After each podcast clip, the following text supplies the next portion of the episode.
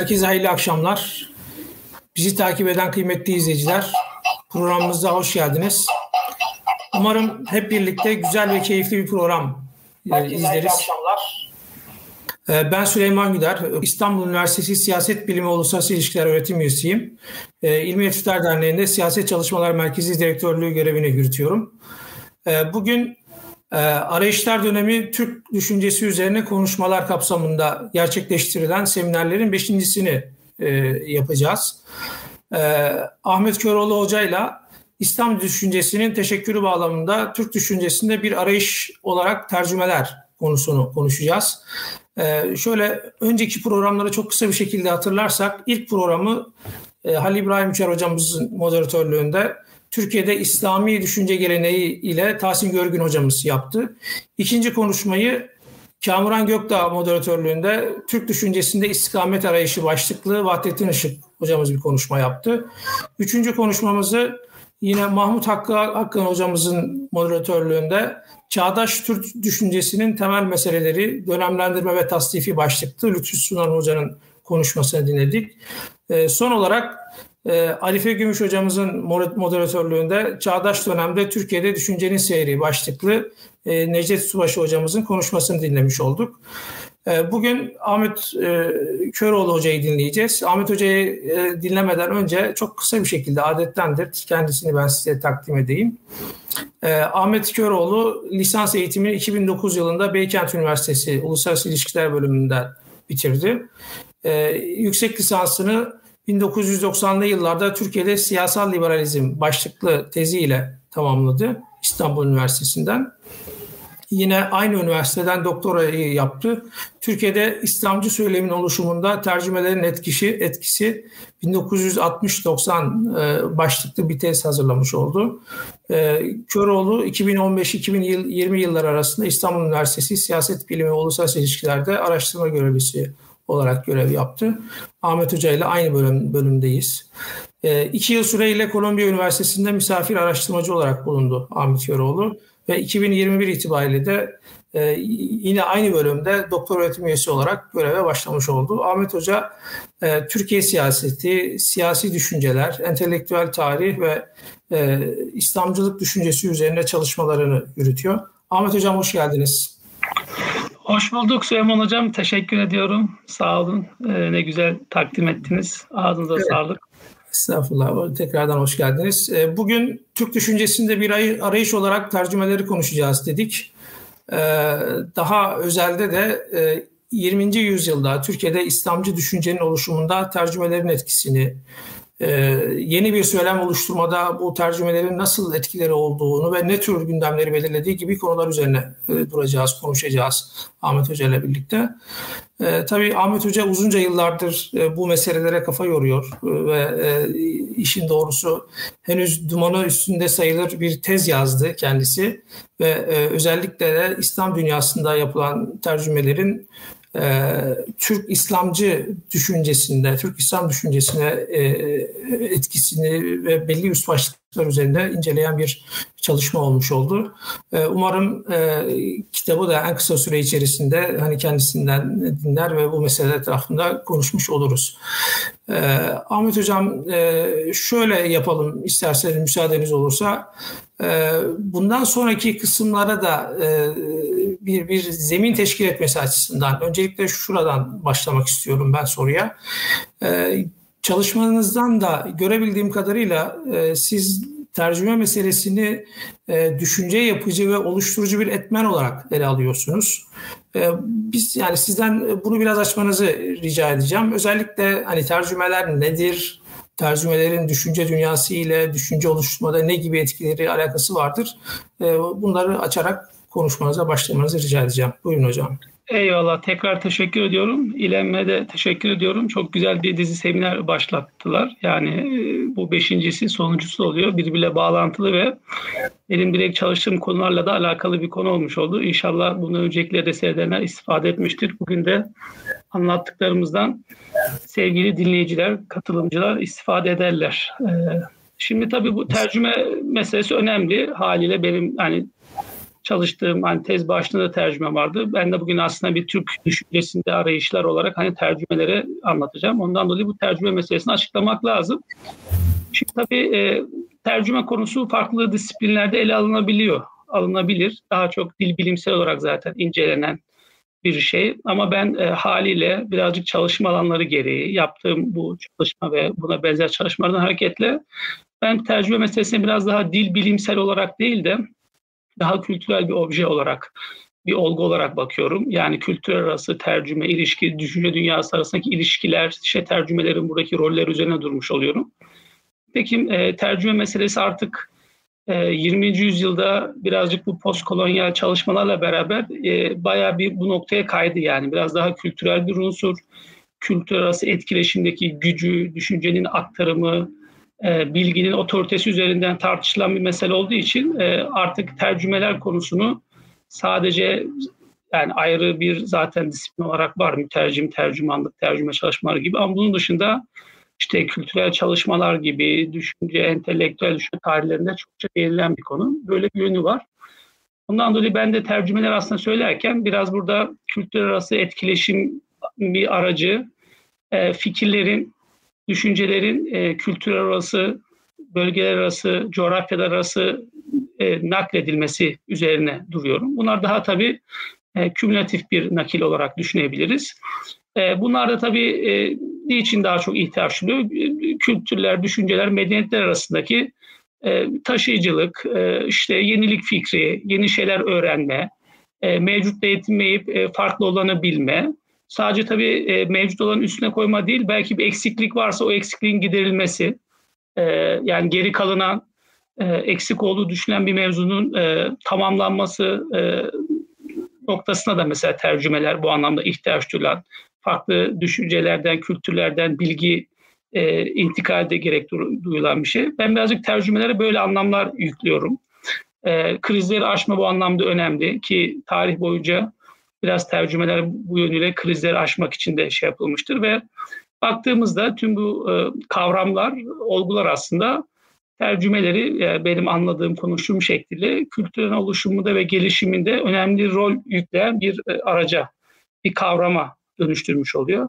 Belki kısaca böyle açıklayabilirim tercümeden anladığımı, nasıl kullandığımı söylemek için. Evet. Yani çalışmanızda da konuşmanızda da çok az değindiniz ama anladığım kadarıyla tercümeler tarih boyunca düşünce etkileşimleri ve gelişimleri açısından ve düşünceye katkısı açısından hep olumlu ve iyi karşılanmış olarak gözüküyor. Bu bağlamda hep önemli anlamlar atfedilmiş gibi tercümelere. Ne dersiniz hocam? Yanılıyorum. Aslında ben biraz olumlu taraflarını sanki hep yapmış oldum. Daha sivrilmiş, atmış oldum.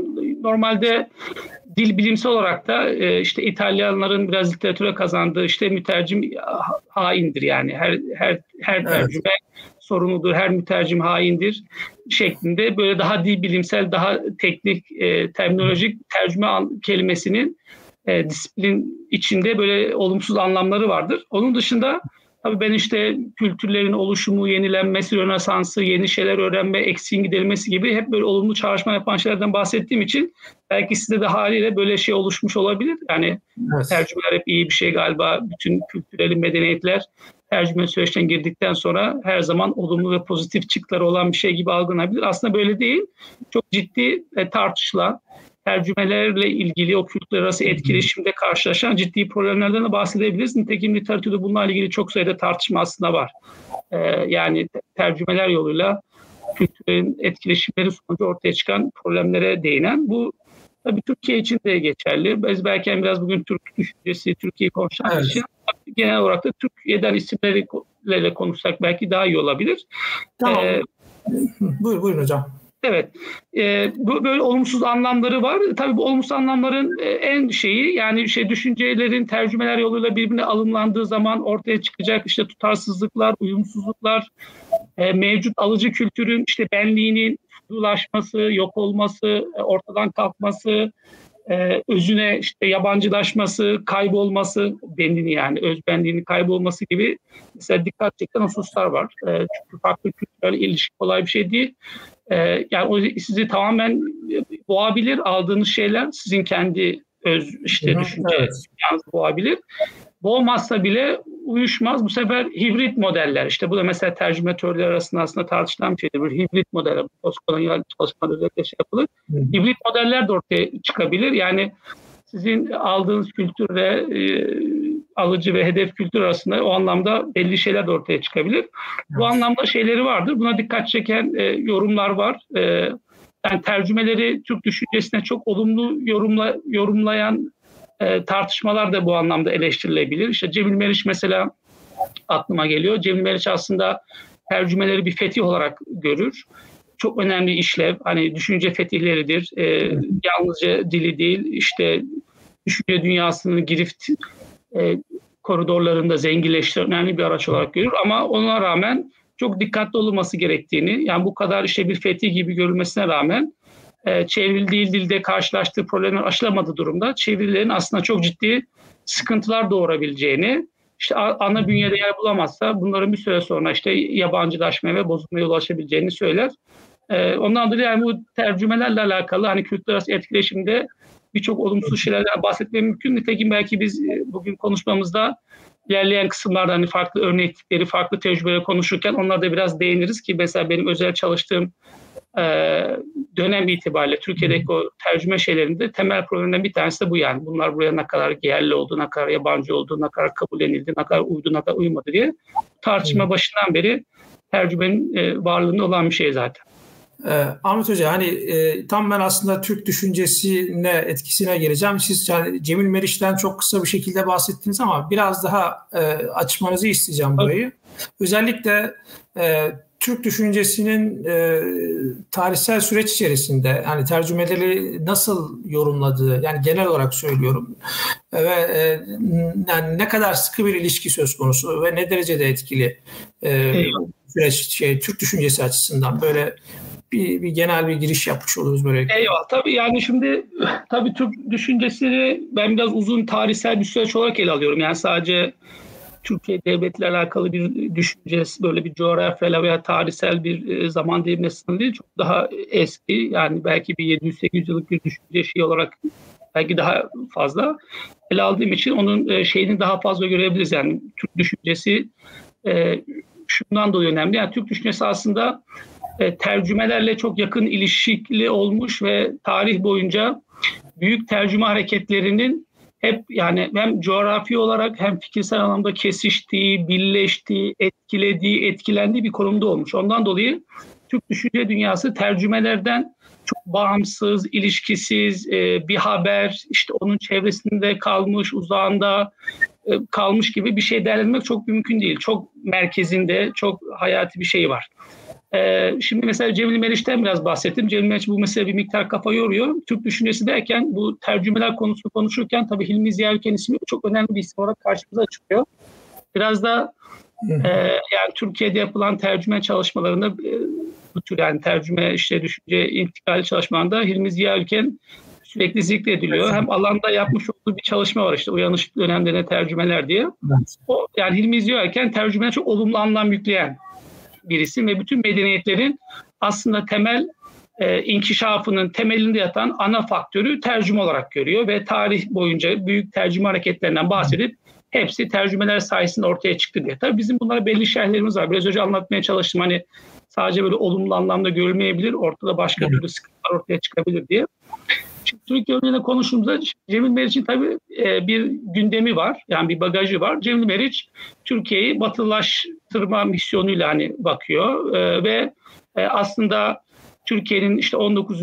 yüzyıldaki o tercüme serüveninin, garplaşma serüveninin işte batıdan o intikal eden eserlerle birlikte iyi bir noktaya şey yapacağını ve bir uyanış yapılacağını ama bu uyanış tabii batı merkezi bir uyanış olacağını düşünüyor. Hatta daha eskiye giderek yani Cemil Meriç aslında işte bizim bu bildiğimiz miladi işte 8. 9. 10. yüzyıldaki o İslam dünyasını etkileyen tercüme hareketlerinin işte Yunan'dan gelmesini, Yunanların da aslında yine bir tercüme hareketiyle bir şekilde ortaya çıkmış olmaları.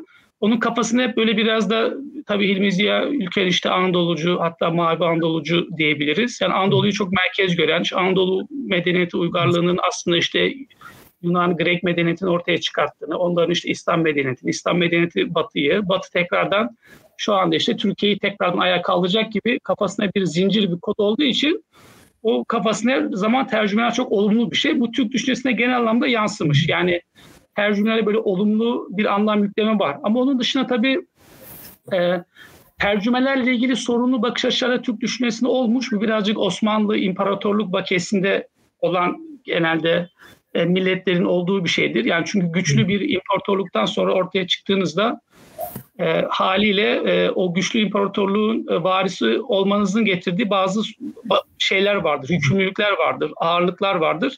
Evet. Onları siz ya işte ona sığınıp çok yorumlayabilirsiniz. Kendinizi hala çok güçlü işte çünkü biz çok güçlüydük, güçlü yorumlayabilirsiniz. Ve hatta işte biz yıkıldık, koca bir şeyden ufacık bir şey kaldık. Hani ondan dolayı çok kötü bir durumda izlersiniz ve tercümelere bu anlamda bazı manalar yükleyebilirsiniz. Türkiye bu ikilemde Osmanlı bağlamında ben hani tekrar geleceğiz aslında oraya. Orada birkaç merak ettiğim husus var. Siz hani bu bağlam isterseniz Osmanlı'yı bence bir bütün olarak ayrıca düşünebiliriz. Müsaadeniz olursa. Ben şöyle toparlayabilirim belki. Yani Türkiye bu anlamıyla hani bu bakışın işte yani nasıl yaklaşacağız, farklı medeniyet ilişkileri nasıl yaklaşacağızın şeyinde olan bir tutumda, ikilemde kalabiliyor. Onun için çok gündemde olan bir şey ama belki şunu söyleyip bu kısmı tamamlayabilirim. Yani Türk düşüncesini tercümelerden bağımsız düşünemeyiz. Bu çünkü dediğim gibi hem coğrafi olarak hem de tarih boyunca gelişmiş büyük tercüme hareketleri bir şekilde bu toprakları şeyiyle çok ilgili, yani düşünce dünyasıyla, coğrafyasıyla, düşünce iklimiyle çok ilgili olduğu için zaten Türk düşüncesi bu anlamda tercümelerle çok yakın bir şekilde ilişki kurmuş, ilişkisi olmuş, içinde olmuş diyebiliriz belki. Hocam hani söylediğinizden şöyle bir çağrışım oluştu bende. Yani o halde şöyle mi anlamak gerekiyor? Yani tercümelerin aslında tarihsel sürecine de bakmak lazım galiba. Öyle anlıyorum ben. Böyle olduğunda düşünce tarihi boyunca yani hem İslam dünyasında belki bunu daha genelde tutabiliriz. Ne tür tercüme hareketlerinden ve ne tür tercüme hareketliliğinden belki bahsedebiliriz. Yani şöyle varsa hani böyle belki çok çok geniş ama böyle önemli durak noktaları ve kısaca temel hatlarıyla bize böyle bir aktarırsanız belki o sürekliliği yakalamamız açısından bize bir fikir verebilir.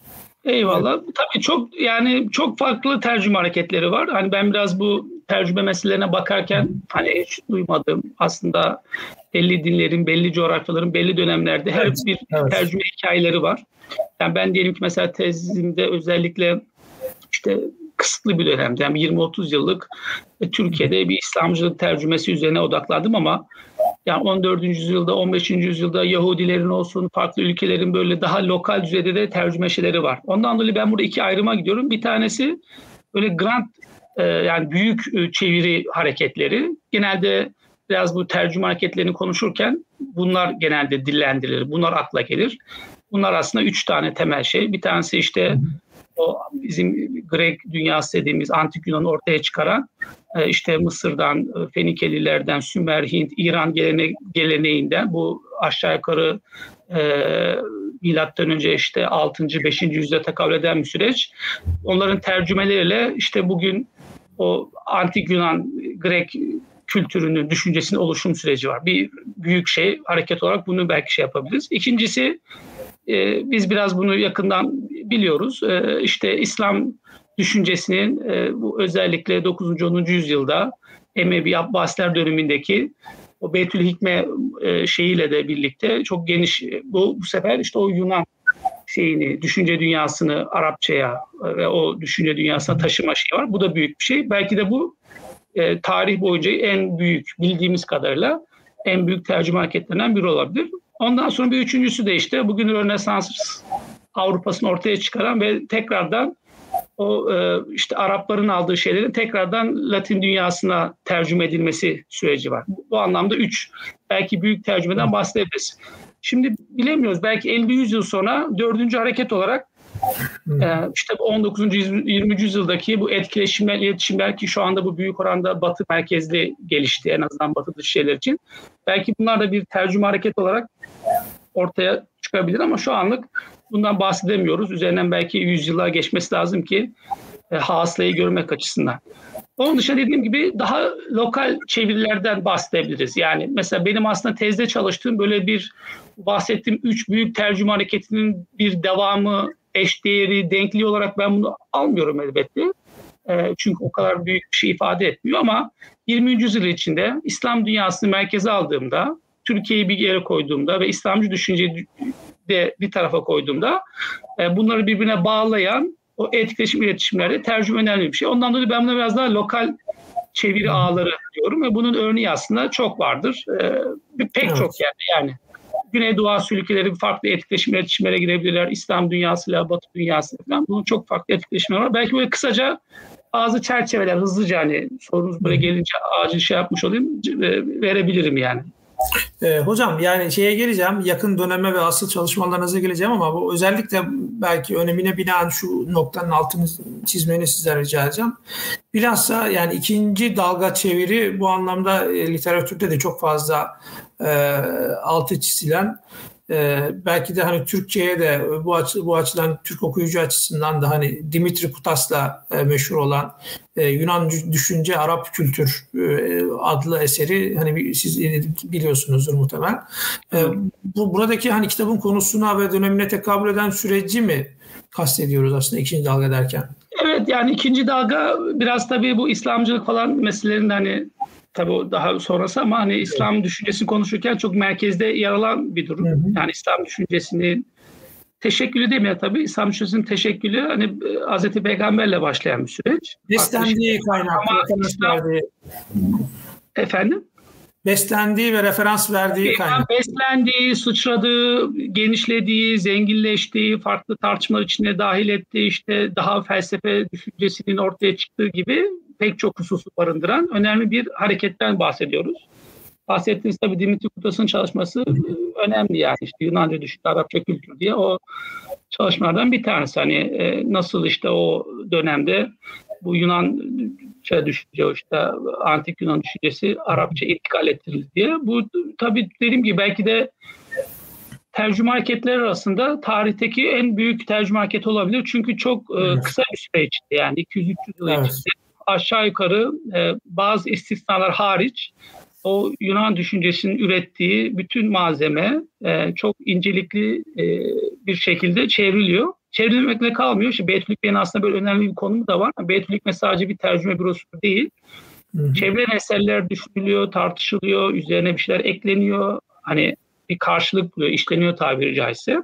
Evet. Burada tabii yani tercümelerin pek çok sayıkları da vardır. Yani belki çok ayrıntılara girmeyelim ama hani burada aslında İslam düşüncesi bir krizin bir arayışa girip tercüme yapmıyor. Yani tercümelerin farklı sayıkları var. İşte biraz önce bahsetmiştim hani bir kriz üzerinde de olabilir veyahut da daha iyiye gitme de olabilir, eksini tamamlama da olabilir. Burada aslında İslam düşüncesi belli bir şey oluşuyor ve daha etrafta ne var, daha nasıl geliştirebiliriz, başka kişiler ne üretiyor diye bir sayıkla hareket ediyor. Özellikle bu tercüme hareketin şeyi bu.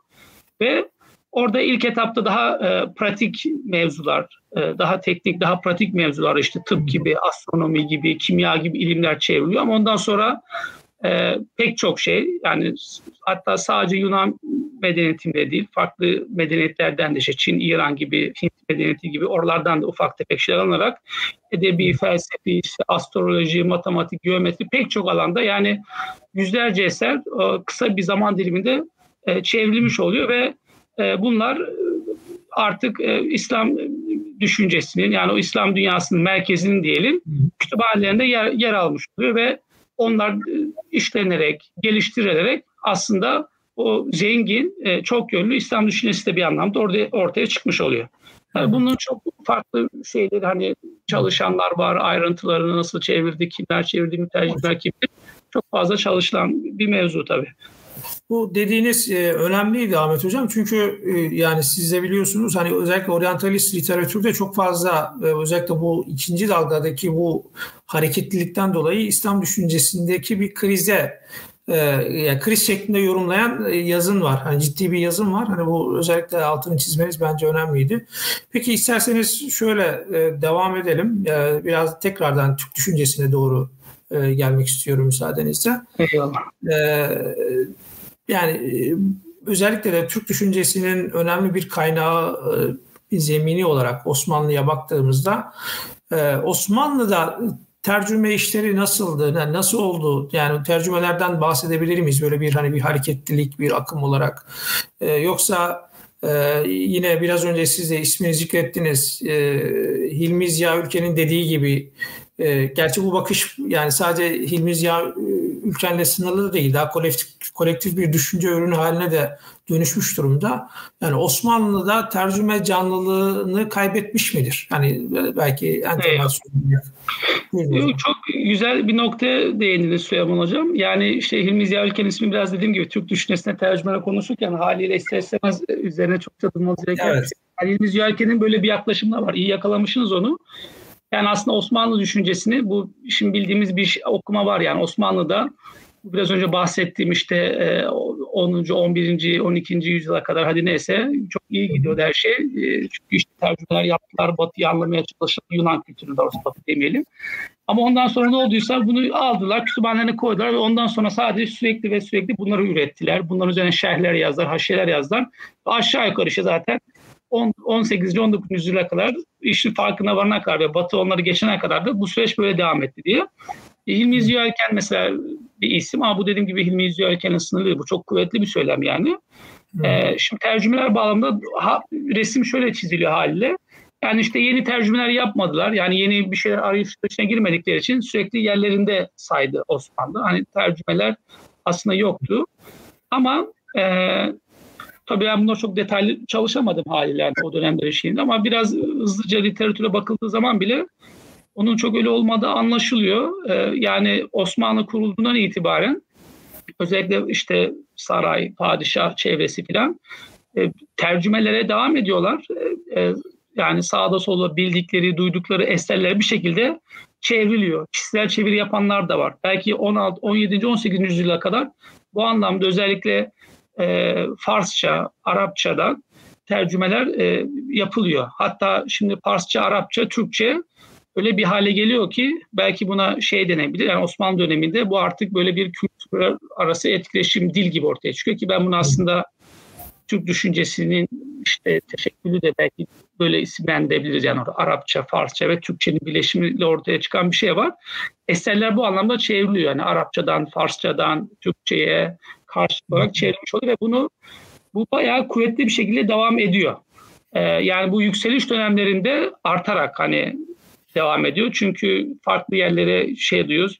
Bildiğimiz şeyler aslında hani Fatih Sultan Mehmet'in farklı yerlerdeki önde gelen bilginleri, işte ulemayı İstanbul'a getirttiği, onlara imkanlar verdiği, onları yanında tuttuğu, onların işte eserlerini çevirttiği. Niye? Çünkü aslında farkındalar ki yani bu biz bize yeteriz, kendimiz yeteriz şeyle bir yere gidemeyiz. Düşünceyi ileri taşımamız, zenginleştirmemiz lazım. Bu şekilde devam etmiş oluyor. Bunu mesela daha kurumsal halde bizim Osmanlı'da 18. yüzyılda ortaya çıkıyor. İşte bizim biraz aslında daha duraklama gibi, daha farklı dönemde Lale Devri'nde Osmanlı'da ilk defa işte Nevşehir İbrahim Paşa, Şair Nedim Başkanlığı'nda bir tercüme şeyi kuruluyor, bir çeviri kurulu oluşturuluyor ve bunlar bir anlamda profesyonel şekilde işte Yunanca, Latince, Arapça, Farsça yine hakeza buralardan farklı eserleri çeviriyorlar. Burada ön plana çıkan isimler var. Mesela işte o dönemleri çalışanlar özellikle kültürel gelişmeler anlamında Yanyalı Esad Efendi mesela bu önemli evet. bir Rum asıllı. Önemli bir bu kurulun önemli bir üyesi çok sayıda eser çeviriyor. İşte Farabi'nin, İbn Sina'nın işte Aristo'da yaptıkları çeviriler bazıları yeniden çevriliyor, tekrar çeviriyorlar. Çevrilmemiş şeyleri varsa bunlar tekrardan bakılıyor. İşte yani Sühreverdi'nin bazı çalışmaları çevriliyor. Bu anlamda o dönemde böyle çok sayıda bir hizmet çeviriden bahsetmek mümkün değil. Belki hani biraz önce bahsettiğimiz yani 9. 8. 9. yüzyıldaki bir çeviri hareketi kadar belki şey olmasa bile haliyle devam eden Osmanlı döneminde de bir tercüme hareketliliği var. Ve bu hatta öyle bir hareketlilik ki bu aslında Türk düşüncesinin de işte o hani çevirilerle Türkçe, Arapça, Farsça kültürün birbiriyle iç içe geçtiği, böyle bir anlamda intercultural bir şeyin oluştuğu bir düşünce dünyasından bir süreden sonra bahsetmeye başlıyoruz. Bunlar öyle ortaya çıkmış oluyor. Ondan dolayı yani Hilmi Ziya Ülken'in orada bakışı tabii belli yere endeksli olduğu için aslında Osmanlı dönemindeki bu hareketliliği, devinimi kaçırıyor ki orada konumuz değil ama bir şeye de şerh koyalım yani. Hani mevcut eserlerin de zaten hani şerh edilmesi, tekrar üretilmesi de aslında Osmanlı'daki o düşünce, ilim, geleneğin kazandırdığı belli zenginlikler de var ama tabii bugün tabii çok şey yapmıyor. Tabii çok ilginç bir noktaya aslında temas etmiş oluruz. Hani bakıldığında hani söylediklerinizden anlaşılan o ki Osmanlı klasik döneminde tercümeler konusunda bir hani bir durağanlıktan, bir durgunluktan bahsedemiyoruz. Belki bir şekilde kimi zaman işte padişah kontrolünde, kimi zaman sizin de belki altını çizdiğiniz zaman işte bireysel çabalarla ve hatta belki 18. yüzyılda biraz da kurumsallaşmış bir sizin altını çizdiğiniz şekilde yine bir hareketten, bir tercüme hareketinden bahsedebiliyoruz. Yani bunu artık daha iyi anlayabiliyoruz. Peki 19. yüzyıla gelirsek bizi ne bekliyor olacak? Yani 19. yüzyıl bu anlamda daha hareketli bir yüz olsa gerek. Yani bakıldığında aslında literatüre, yazına bu aynı zamanda hani hem imparatorluk açısından da imparatorluğun en uzun yüzyılı olarak da biliniyor. Bu birçok açıdan aslında böyle. Bu yılı nasıl, yüzyılı nasıl değerlendiriyorsunuz? Bu tercüme açısından hocam. İşte evet yani 19. yüzyılda işin rengi değişiyor. Aslında bizim zaten burada şimdi arayış dönemleri deniyor. Bu muhtemelen işte İLEM'in çok kıymetli bir çalışması İslam Düşünce Atlası'ndan da mülhem bir isim olduğunu ben düşünüyorum, tahmin ediyorum. Evet, orada doğru. İşte 19. yüzyıl aslında hani İslam dünyası bir arayışlar dönemi. Çünkü niye arayışlar? Artık birazcık düşünce dünyası olarak siyasi, kültürel, iktisadi pek çok bakımdan İslam dünyasıyla Batı dünyasının işte denkliklerinin bozulduğu bir iyice belirginleştiği bir döneme konuşuyoruz. 19. yüzyıl bu anlamda bunu işaret ediyor. Bu Osmanlı için çok belirgin. Biz tabii işin böyle siyasi, askeri, coğrafi, iktisadi kısmını değil ama kültürel kısmını konuşacağız. Düşünce dünyası olarak da 19. yüzyıl bu anlamıyla çok hareketli, çok zengin ve çok yönlü işleyen bir şey. Aslında tam bir arayış dönemi yani başlamış oluyor. Tabii şimdi 19. yüzyılda elbette tercümeler çok hızlı bir şekilde artarak, çeşitlenerek devam ediyor. Ancak en önemli şey burada dikkat edilmesi gereken tercümelerin sayıyı da yani temel itki gücü de değişmiş oluyor. Yani bundan önce Osmanlı dönemi tercümeleri daha ilmi anlamda ileri bir noktaya kendisini taşımak gibiyken 19. yüzyıldaki tercümeler artık biraz daha şeye gelmiş oluyor. Bir arayış ve krizden çıkma haline gelmiş oluyor. Bir krizin içindeyiz. Bu krizden nasıl çıkabiliriz diye aslında sarılan yani düşünce olarak, düşünce dünyası olarak aranan yollar bir şekilde tercümelere gitmiş oluyor. Tabii haliyle bu krizin içinden çıkmada hani o soruna, o hastalığa bulunan çözüm işte Batı'dan bir şeyler bulacağız galiba. Hani batılaşma şeyiyle, metoduyla, reçetesiyle belki bir noktaya gelebiliriz diye tercümelerin önemli bir şeyi, ayağı, kısmı batılaşma üzerine gelişmiş oluyor. Bu aslında biz 19. yüzyıldaki siyasi düşünceleri, ideolojiyi konuşurken de aynı hikayenin bir şekilde anlatmış oluyoruz. Yani Tanzimat'la başlayan süreç, işte Osmanlıcılık gibi, Türkçülük gibi fikirlerin ortaya çıkması, işte Batıcılık, pozitivist fikirler, işte rasyonalist fikirler hepsi konuşurken aslında Osmanlı'da bunun ortaya çıkışını doğal olarak ne yapıyoruz? Yani bunlar nasıl ortaya çıktı? İşte Batı'dan iz düşümlerini, Batı'dan etkilenmelerini buluyoruz. O anlamıyla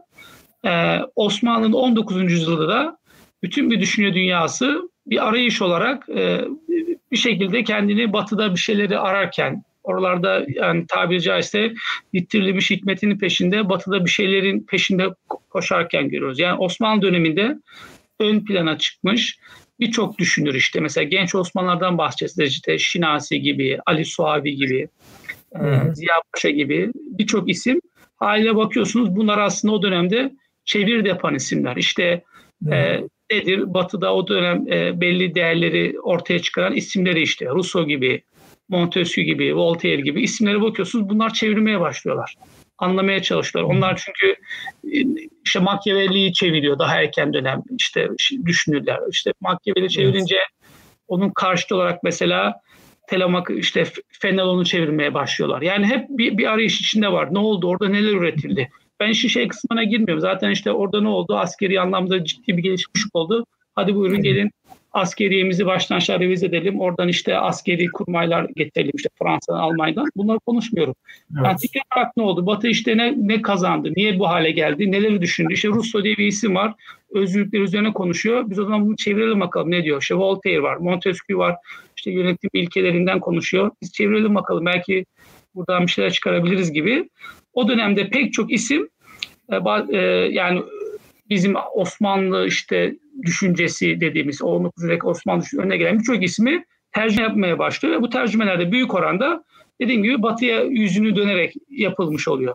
Sadece bunda kalmıyor tabii.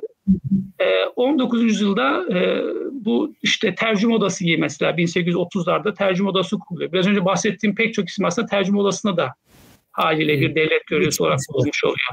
İşte Encümeni Danış gibi, Tercüme Odası gibi bazı kurumlar kuruluyor. Bunların mesela işi aslında direkt işte bu tercümeleri daha derli toplu, daha belli programlar çerçevesinde gerçekleştirelim. Tercüme cemiyeti kuruluyor mesela.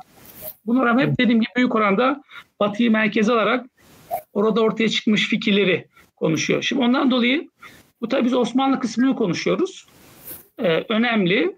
Yani 19. yüzyılda aslında şöyle şeyleri tartışmalar başlamış orada dolayısıyla. İşte Osmanlı düşüncesine işte Darwinizmin girişi, pozitivizmin girişi, ne bileyim hür düşüncenin girişi gibi haliyle hep böyle Batı mahreçti. Yani o Batı'daki tartışmaların buradaki işte buralara girişi, buralarda tartışılması gibi meseleler de ortaya çıkmaya başlıyor. Bu dediğim gibi sadece Osmanlı değil, işte o dönemlerde diyelim ki yine belki coğrafi olarak Osmanlı'ya bağlı olsa bile hani Arap dünyasında belli şeyleri de yansımaya başlıyor. Buralarda da insanlar bunları çeviriyorlar, okuyorlar falan. Böyle biraz daha Batı'yı merkeze alarak bir arayış sayıkiyle ve işte bu tabii çok da önemli bir şey olacak Türk düşüncesinin teşekkülünde, oluşmasında ciddi bir hareketli dönem var. Tabii bunların ilgili arkadaşlar, meraklar şeylerini bulabilirler. Çok sayıda neler çevrildi, hangi eserler çevrildi, hangileri tekrar çevrildi diye. Bu sayıda çok literatür var. Onlar biraz onlara baktığı zaman da şeyi görecekler. Yani burada önemli olan hani kim çeviriyor ve kimden çeviriyor? Ne çeviriyorlar? Evet, o da çok önemli. Evet. Yani bu 19. yüzyılla ilgili hani aslında bakıldığında aslında çok ciddi bir çeviri, yani Batı'yı özellikle yakından takip etme öncelikli olarak çok ciddi bir tercüme var ama bahsettiğiniz şey biraz Batı merkezli gidiyor aslında. Yani bakıldığında peki doğudan, hani şarktan bu anlamda tercümeler yok mu? Yani ağırlık hep böyle mi, yoksa bu neyi işaret ediyor?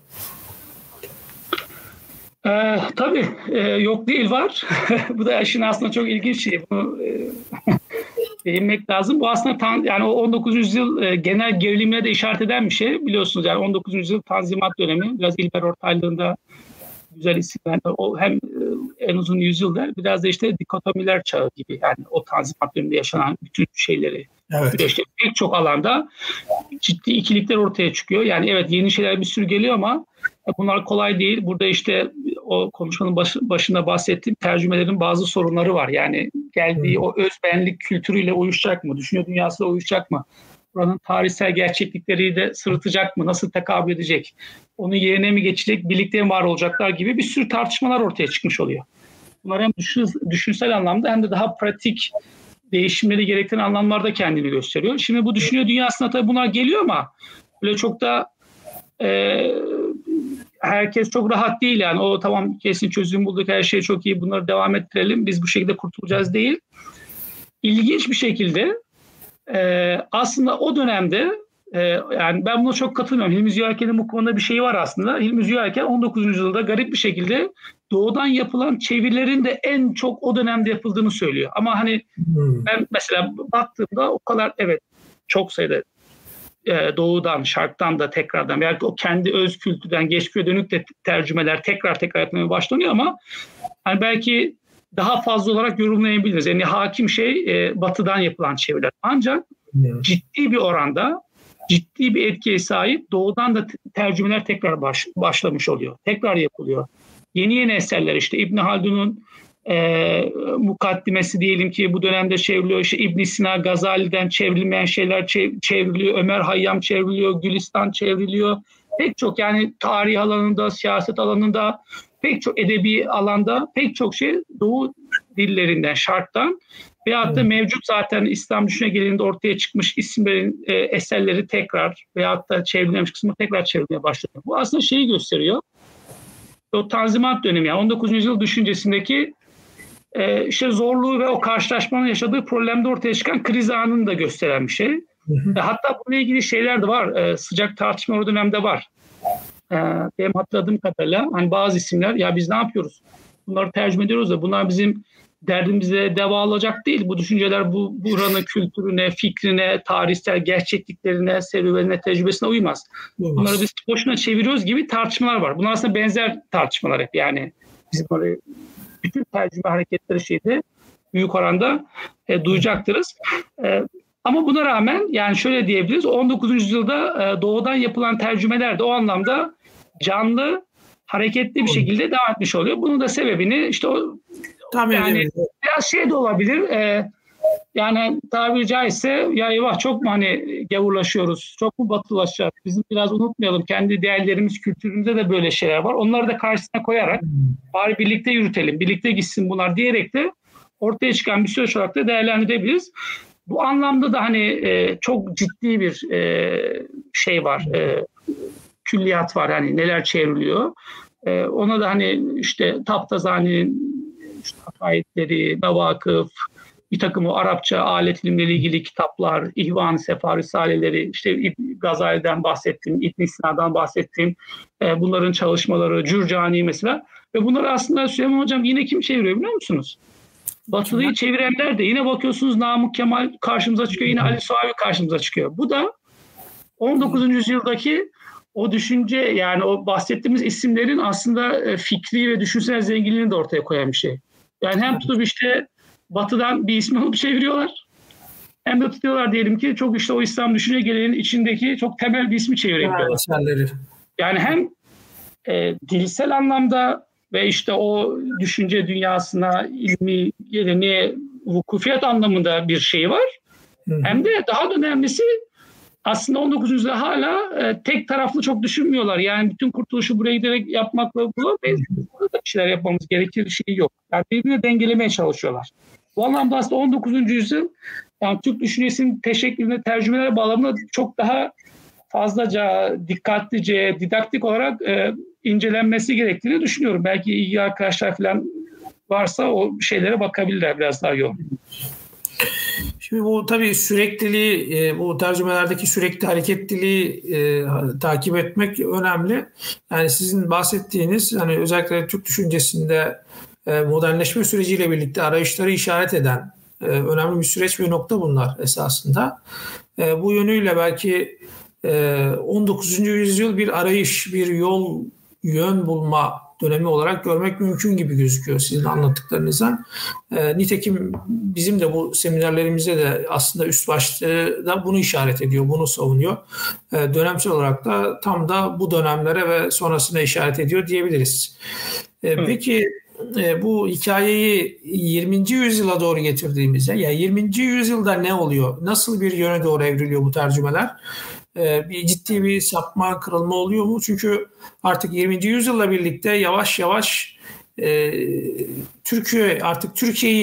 Türkiye için konuşuyor olacağız. Yeni bir devlet kuruluyor. Kendini yepyeni kriterlere, yepyeni bir temele dayandıran bir devletten bahsediyoruz. Bu ortaya çıkan bu yeni durum, düşünce arayışları bağlamında çevirileri nereye doğru geçiyor? Yani buralarda nasıl bir izlek, bir takip edebiliriz? Eyvallah. Tabii biz artık biraz Türkiye'ye artık konuşacağız. Daha daraldı. Yani coğrafyamız, sınırlarımız daha daralacak haliyle 20. yüzyıla gelince. Şimdi zaten bu tüm yani bir Türk düşüncesini işte Osmanlı Tanzimat Meşrutiyet'ten sonra Cumhuriyet'e aktarılmasında genel hikaye, genel kanımızın iz düşümü aslında bizim çevirilerin başına gelen hikayede de kendini göstermiş oluyor. Yani o 19. yüzyıldaki daha çok yönlü yürüyen tartışmalar 20. yüzyıla geldiğimizde bir anlamda hani tartışarak, birbirine çarpışarak 20. yüzyılda Türkiye'nin kurulmasıyla beraber biraz daha artık batılılaşmacı yönde rafine edilip programlanıyor diyebiliriz bu düşünce dünyasına. Yani bir ikinci meşrutiyet döneminde işte Türkçülük, İslamcılık, Osmanlıcılık birbiriyle eşit düzeylerde tartışılırken işte Yusuf Akçurları falan hatırlayalım yani 20. yüzyılın hemen başında. Bunlar aslında aşağı yukarı eşit düzeylerde tartışırlarken mesela işte Cumhuriyet kurulduktan sonra bunlar eşit düzeyde tartışılan fikirler değil artık. Ve işte belki biraz işte o milliyetçilik, Türkçülük üzerinden ama bunun daha üstünde bir batıcılık perspektifi üzerinden meselelerin aksümeler bulduğu bir zeminden, süreçten bahsediyoruz. Tercümelerde de bu kendini gösteriyor. Aslında Cumhuriyet kurulmadan önce ben biraz önce işte bu tercüme odası, tercüme cemiyeti gibi bazı şeylerden bahsettim. Bunlar aşağı yukarı Cumhuriyet kurulana kadar belli isimlerle devam ediyorlar. İşte 1920'lerin hemen başında işte telif ve tercüme encümeni kuruluyor mesela. Bunların hep belli işlevleri var. Ve bunun başına kim var mesela? Ziya Gökalp var. Yani tercümelerin böyle çok hayati işleri var. Yani hep böyle bahsettiğimiz isimler çok düşünce hayatında, işte Türk düşüncesi aslında önemli yer etmiş kişiler ve bunlar işte bakın 21'de kurulan şeyde Ziya Gökalp var. Telif ve tercüme şeyinde, ekibinde. Bu bir şekilde devam ediyor. Ancak şöyle mesela bunun biraz somut göstergesini biz nereden bulabiliriz? İşte tek parti dönemin sonlarında belki o yeni kurulan Cumhuriyet'in bu anlamdaki bakışını göstermesi açısından işte o Hasan Ali Yücel'in öncülük ettiği bir tercüme hareketliliği var. Bu meşhur bir şeydir. Yani mesela benim diyelim ki tezde çalıştığım işte İslamcı tercüme hareketleri bence daha geniş kapsamlı, büyük. Hani hem hacim olarak, muhteva olarak. Ama belki Türkiye örneğinde Türk düşüncesini merkez olarak konuşabileceğimiz bir diğer önemli şeyi belki de bu Hasan Ali Yücel'in işte o 40-46 dönemi arasında yaptığı çeviri şeyi. Ama onların işlerine baktığımızda orada artık büyük oranda işte hani biraz önce 19. yüzyılda işte batıdan tercümeler var ağırlıkta ama bir şekilde doğudan da çok ciddi bir şekilde tercüme şeyi var. Çünkü bir resmi ortaya koymuştuk belli örneklerle. Ama diyelim ki Hasan Yücel'in tercümelerinde bunları büyük oranda artık çok göremiyoruz. Büyük oranda işte Fransız klasikleri, Alman, İngiliz, Rus, Latin, Macar, İskandinav gibi hatta pek çok yani Batı merkezli şeyler, İtalyan diyelim falan. Oraların belli klasiklerinin tercüme edildiğini görüyoruz. Ve Şark İslam klasiklerinden de var ama bunlar çok iyi şeyler. Yani 1000 küsur eser çevriliyorsa işte 100'den azı yani 50, 60, 70 neyse aşağı yukarı bu rakamları o Şark İslam klasiklerine şey yapıyorlar. Hatta mesela sadece bu eserler üzerinden değil Hasan Yücel işte bu yani tercüme hareketliliği başlattığında de tercüme dergisi çıkartmaya başlıyorlar. Bu tercüme dergisi işte 1940 yılıyla 1966 yılları arasında 80 küsur yayınlanan bir dergi.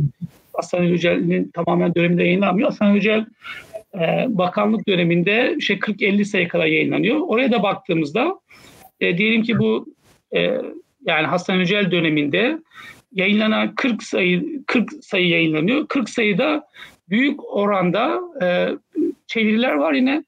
Yani bu çeviri sadece kitap olarak çevrilmiyor tabii. Yani işte belli dergilerde falan çeviri yazı, makale, fırka gibi şeyler de çevirebiliyorsunuz böyle yazılar.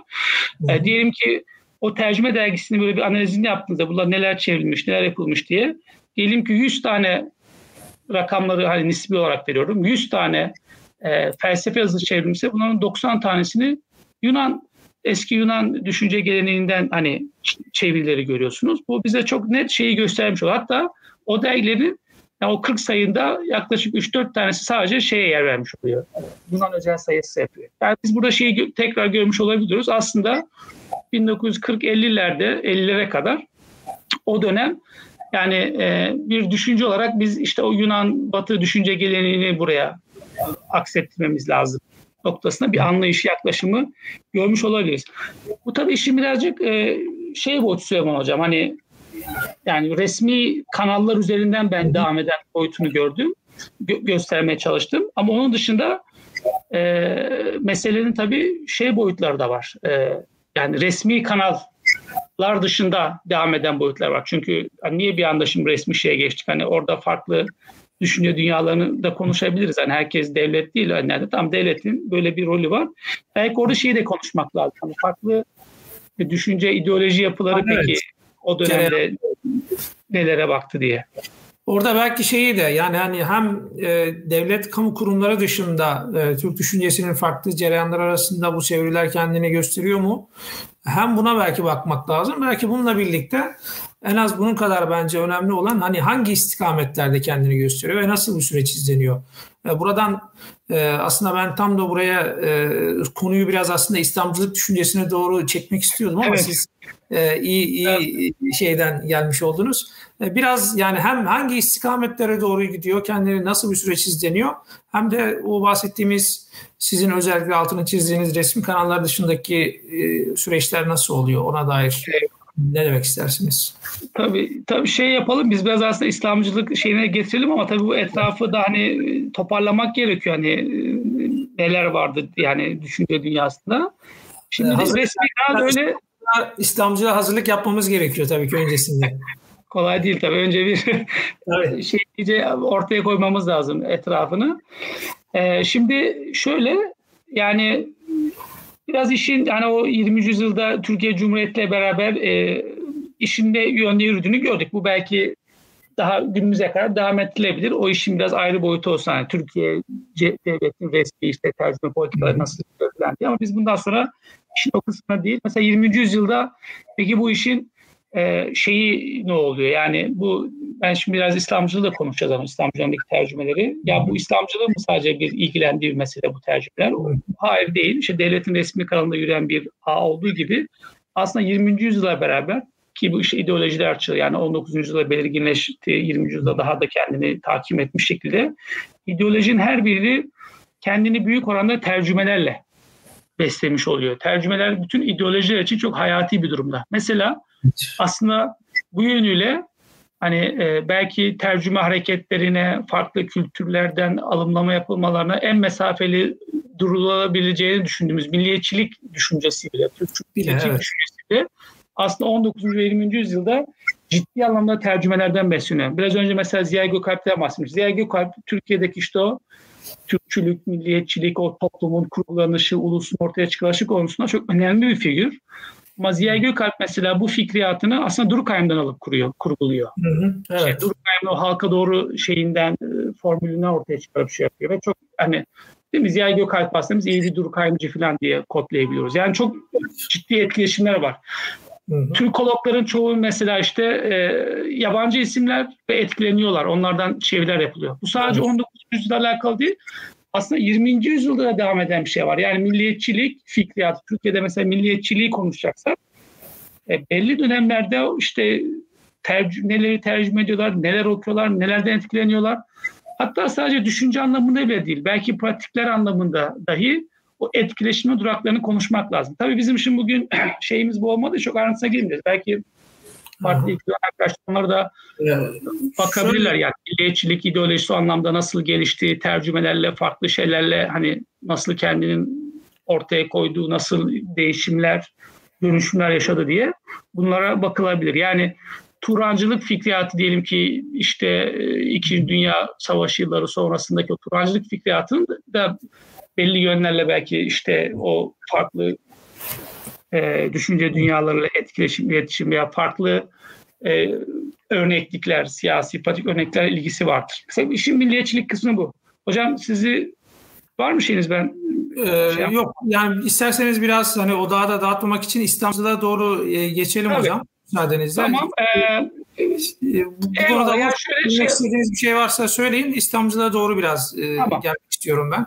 Tamam yani milliyetçilik bu solu konuşursak Türkiye'de Sol yani kendi başına sadece şey değil, solun zaten çok ciddi bu anlamda geniş bir serüveni var. Yani o etkileşimler, tercümeler değil mi? İşte düşündüğünüzde Marx'ı çevriliyor. Mesela Mehmet Alkan Hoca bu anlamda güzel bir çalışma yaptı. Ben hani kendi çalışma yaparken de ona baktım. Güzel bir örnekti aslında. Tek bir kitaptan yaptı. Marx'ın Kapital kitabının Türkçe'ye çevrilmesi.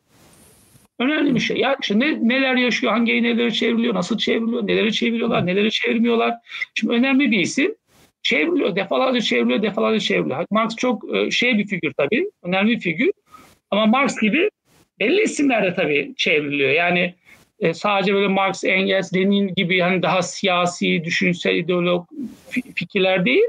İşte edebi anlamda da yani Mayakovski gibi, Neruda gibi isimler de mesela işte aynı yıllarda Türkçe'ye intikal ediyor. Yani ve bu serüven devam ediyor. Şimdi ben işin biraz İslamcılık kısmına çok ilgili olduğum için şeyi çok çizebiliyor ama sol düşünce içinde yani yaşadığı kırılmalar dönüşünde bu tercümeler hani nasıl iletişim kurdu, neler çevrildi ve burada neleri etkiledi. Bir de buradaki mesela hani solun işte yerliliği, Türkiye'ye mahsusluğu, Türkiye'ye özelliklerini ne oranda tahkim etti veya onları ne oranda çarptırdı, bozdu falan, bu tartışmalar aslında sol ideolojileriyle muhtemelen çokça tartışılacak şeyler.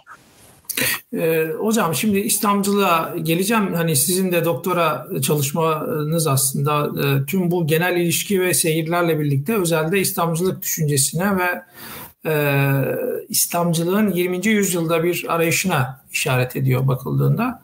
Daha özelde de çalışmanızda mesela 1960 ve 90 diye bir sınırlamanız var. Yani özellikle incelediğiniz bir dönem var. Burası aslında bir anlamda belki de sizin de hani çalışmanızdan da ifade ettiğiniz gibi lokal düzeyde bir çeviri hareketi dönemine işaret ediyor. Bunları konuşacağız. Ancak tam odak noktaya gelmeden önce 19. yüzyılın sonu ve 20. yüzyılın ilk yarısında, yani bu sizin incelediğiniz dönem öncesi, İslamcılık düşüncesinin teşekküründe tercümelerin durumu bizim için önemli. Çünkü sonrasının da bunun üzerine inşa edildiğini düşünürsek bunların bir tesiri, etkisi var mı 60 sonrasına? Ne diyorsunuz hocam? Eyvallah Süleyman hocam. Bu iyi oldu bunu sorduğunuz. Çünkü bu biraz tabii sadece hani 60-90'da mı bu İslamcılık tercümelerle uğraştı? Yani sadece İslamcılık düşüncesine tercümelesi 60-90'da mı var diye benim karşılaştığım bir şey. Yok, ben bunu sadece belli bir dönemi odaklaşabilmek için anlattım diye söylüyorum.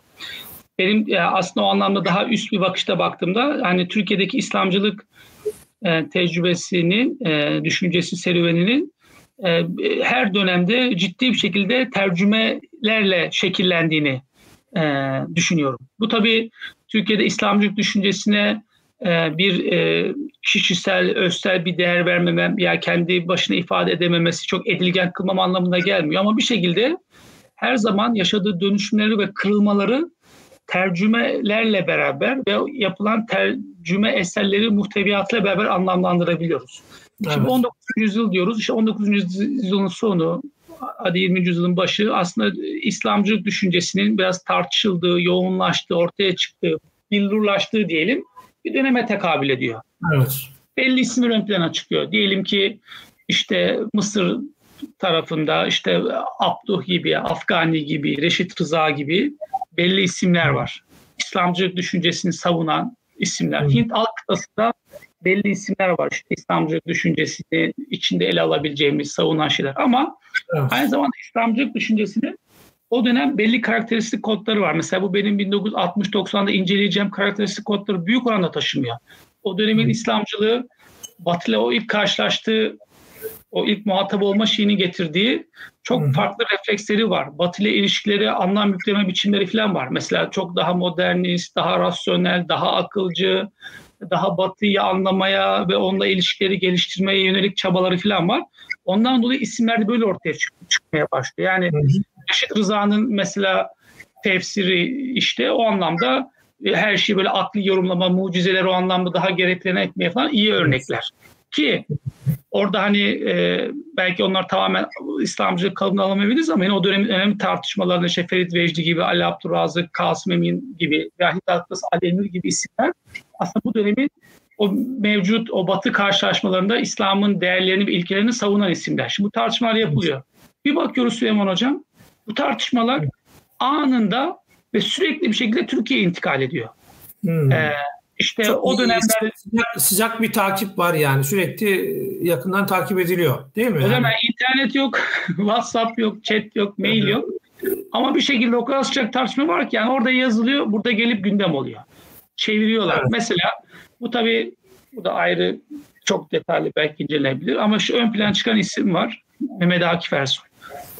Sırat-ı Mustakim, Sebil-i Reşat dergisi. Bunlar mesela bu anlamda İslam dünyasında o dönem İslamcılık şeyi altında, şemsiyesi altında alabileceğimiz isimleri, düşünceleri ve tartışmaları hızlı bir şekilde Türkiye'ye intikal ettiriyorlar. Ve biz haliyle Türkiye İslamcılığını konuşurken başlangıç itibariyle bu isimler üzerinden etkileşimleriyle bağlantılı konuşmak zorunda kalıyoruz. Evet. Aynısı mesela diyelim ki benim tezde incelediğim 60-90'daki Türkiye İslamcılığını konuşurken işte o incelediğim Kutub, Mevdudi gibi, Şeriatî gibi isimlerden bağımsız konuşamıyorum. Çünkü bazı şeyler temelsiz kalıyor. Ya bu nereden geldi bu fikir, bu düşünce? Yani burada yoktu diye. O zaman da aynı şey ortaya çıkmış oluyor. Yani çok hızlı bir şekilde geçişkenlikler var ve bunlar Türkçe'ye aktarılmış oluyor. Aynı dönemlerde biraz daha sonra devam ettirerek Mehmet Akif Ersoy'un damadı, belki hepimizin bildiği Ömer Rıza Doğru. Bakıyorsunuz çok sayıda bu anlamda o dönemin hani İslamcılık fikriyatındaki o modernist akımı, düşünceyi, fikriyatı aksettiren temsil gücü yüksek eserleri Türkçe'ye çevirmişler, çevriliyor. Bu bahsettiğim şey 1920'ler filan. Yani Emir Ali'nin işte İslam Ruhu kitabı. Mesela bak bu İslam Ruhu kitapları, işte Emir Ali'ninkisi en meşhur ama ben başka vesileyle biraz araştırmıştım. O dönemlerde mesela İslam Ruhu diye çok fazla sayıda kitap yazılıyor. Yani çünkü İslam'ı anlamaya çalışıyorlar. İslam'ın ruhu nedir? İşte gerçek İslam aslında nedir? Biraz şeyini uzantısı. Onun dışında işte Şibli Numani'yi çeviriyorlar. Yine farklı o coğrafyalardan farklı isimleri, hani Mısır'dan işte Muhammed heykeli de çeviriyor. Ferit Vecdi çevriliyor işte gibi, Ali Abdurrazık falan gibi isimler de bakıyorsunuz buraya çevrilmiş. Ömer Rıza Doğru mesela bu anlamda ciddi bir şey yapıyor. Yani ilk dönem İslamcılığını o şeyi Türkiye'ye bir şekilde hızlıca intikal etmiş oluyor hocam. Öyle diyebiliriz. Tamam. Biraz hocam isterseniz 60-90 arasına gelelim. Yani burası özellikle sizin çok fazla önemsediğiniz, odaklandığınız alan aynı zamanda. Yani buradaki İslamcı tercümeler. Yani öncelikle bu dönemi bu şekilde, yani 1960-90 arası dönem olarak ayırmanın özel bir anlamı var mı? Yani neyi temsil ediyor 60-90? Yani niye böyle? Çünkü aslında tüm bu anlattıklarınızdan her bir dönemin kendi içerisinde çok önemli yönlerinin olduğunu, belki bir başlangıç ve bitiş noktaları olduğunu dönem açısından söylüyorum. Osmanlı son dönemi ayrı, erken dönem Cumhuriyeti biraz önce söylediğiniz şekilde ayrı bir aslında karakteristik, bir özelliği var. Hatta belki daha sıcak mevzu ama siz 90'lara kadar getirdiniz ama belki 90 sonrası bile kendi içinde anlamlı ve özel bir yere sahip. Öyle değil mi hocam? Yani nasıl yorumluyorsunuz siz? Tamam hocam, doğru. Ben aslında biraz 60-90'a hani geçebilirim. Tabii biraz vakti de bilemiyorum. Nasıl kullanacağız? Yani ne kadar bize müsaade edecekler. Yani aslında ben şu ana kadar konuştuğum kısımları hiçbirini tezde yazmadım. Yani bunlar biraz ben hani Türk düşüncesi teşekkülünde hani tercümelerinde daha tarihsel şeyi konuştum. Benim tezim aslında direkt böyle 60-90'a direkt odaklanarak başlayan bir tez. Farklı teorik tartışmaları var. Hani İslami uyanış falan üzerinden. Bunlar yok. Yani benim tezim 60-90'ı çok detaylı inceliyor. Ben birazdan belki ona biraz detay verebilirim. Hani ben büyük bir tartışma olarak görüyorum. Ama oraya geçmeden önce hocam arada kopukluk olmasın diye biraz şeyi anlatmak istiyorum. Yani o dediğim gibi İslamcı modern sorumu geldi. Peki ondan sonra Türkiye'deki işte bu İslami düşünce geleneği, tercümelerle ilişkileri devam etti mi? Etti. Hep hocam yine o dönemin genel atmosferi, havasına göre tercümeler devam ettirilmiş oldu. Mesela İşte 1940'lardan sonra biz neyden bahsediyoruz hocam? Türkiye'deki hani o İslami düşünce geleneği veya hani dindarların o siyasi, toplumsal hayatlara bağlanan görece özgürlük ortamlarından bahsediyoruz. Aynı dönemde mesela işte yine bakıyoruz o İslamcı düşünce daha nasıl diyelim çok siyasi ideolojik söylem bazı yüksek olmayan metinlere mesela çevirmeye başlar. Bu metinler işte büyük oranda bir şekilde Müslümanlara tekrardan özgüven kazandırma, İslam dinini yüceltme, İslam'ın işte Batı karşısında güçlü olduğunu, geri olmadığını, hatta Batı'ya birçok anlamda katkılar sunduğunu filan işaret eden pek çok kitap da mesela çevrilmeye başlıyor. 40'larda başlayan bir süreç var. 40'lar, 50'lerde bu anlamda pek çok şey görebiliriz. İşte bu Hasan Ali Nedbi'nin işte Müslümanların gerilemesiyle işte dünyalar kaybettiği gibi, Garp medeniyetinin kuruluşunda Müslümanların rolü işte Haydar Banbat'ın meşhur kitabı gibi veyahut da İslam ve ilim, işte Batı ve İslam'ın işte kazandıkları falan gibi. Yani İslam'ın bilimsel olarak iyi bir konumda olduğunu, Kur'an'ın işte her şeye cevap verdiğini ve Müslümanların tarihsel olarak çok ciddi bir parlak bir döneme sahip olduğunu ve bizim kendimize özgüven sahibi olmamız gerektiğine dönük, daha dini, daha ilmi, daha ufuk açıcı, daha yani çok da işte ideolojik keskin sönü olmayan eserlerle bu süreç devam ediyor. Bu aşağı yukarı 1950'lerde 60'lara kadar devam eden bir süreç. Ama 60'larda hocam işin rengi bir anda değişmeye başlıyor. Bunun işte niye şey hani 60 diye bir ayrım yapıyoruz? Yani tam 60 değil tabii bu. Biraz daha 60'ların ortasına doğru diyebiliriz. Bu aslında hocam İslam dünyasının içine bulunduğu genel bir hava, atmosferle alakalı bir şey. Bir şekilde İslam dünyası ağırlıklı olarak işte yani Orta Doğu coğrafyası, işte Mısır, Suriye gibi, Hint alt kıtası, Pakistan, o coğrafyalarda ciddi bir şekilde bir İslami uyanış nosyonundan bahsediyorum. Yani bunu çok ayrıntısına gidip hani neyi kastediyorum falan diye ve pek çok eser üretildi, düşünce üretildi, fikir tartışmanın ortaya çıktı. Sadece düşünsel, fikirsel değil, aynı zamanda eylemsel, siyasi, iktisadi arayışlar, işte bahsettiğim bu da aslında bir krize arayışı. Yani bir krizden çıkıldı. Ve bu krize karşı bir arayış olarak işte eserler üretilmeye başlandı ve bu eserlerde bir şekilde İslam dünyası arasında etkileşime ve dolaşıma sokturuldu. Neyse. Yani bu dönemi biz 10 ele alıyoruz. Burada çok bariz bir şey var. Ve bu sadece şey aracılığı değil, hani bir kişiler üzerinden değil, aslında siyasi konjonktürde buna imkan sağlayan belli şeylerin de ortaya çıkışta işte ilk diyelim ki İslam Konferansı Teşkilatı'nın kurulması, İslam Birliği toplantılarının ortaya çıkarılması, işte farklı ülke temsilcisi, işte İslam alimlerinin, ulemanın, siyasetçilerin, önde gelen kanaat önderlerinin işte bir araya gelmesi, İslam dünyasının ortak meselelerini konuşması, çözüm üretmesi gibi başka pratiklikler üzerinden devam eden süreçleri de var bunun. İlişkileri de var. Bir atmosferden bahsediyoruz. İşte bu dönemde bir taraftan da ciddi bir şekilde eserler var ve dolaşıma giriyor. Şimdi niye önemli? Yani nasıl şey yapabiliyorum? Şimdi ben özellikle bu döneme odaklandım hani 60-90 arası. Benim tespit ettiğim bu dönemde 400 tane eser çevriliyor Türkçe'ye.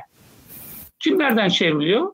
Ben tabii bunların hepsini tek tek detaylı üzerine durmadım. Benim 3 havza, 3 isim diye kategorilendirdim işte. Kutup, işte o biraz Mısır'daki işte hadi Müslüman kardeşler şeyi temsil ediyor. Mevdudi işte Hint halk kıtasını, cemaat-i İslami tecrübesini şey yapıyor.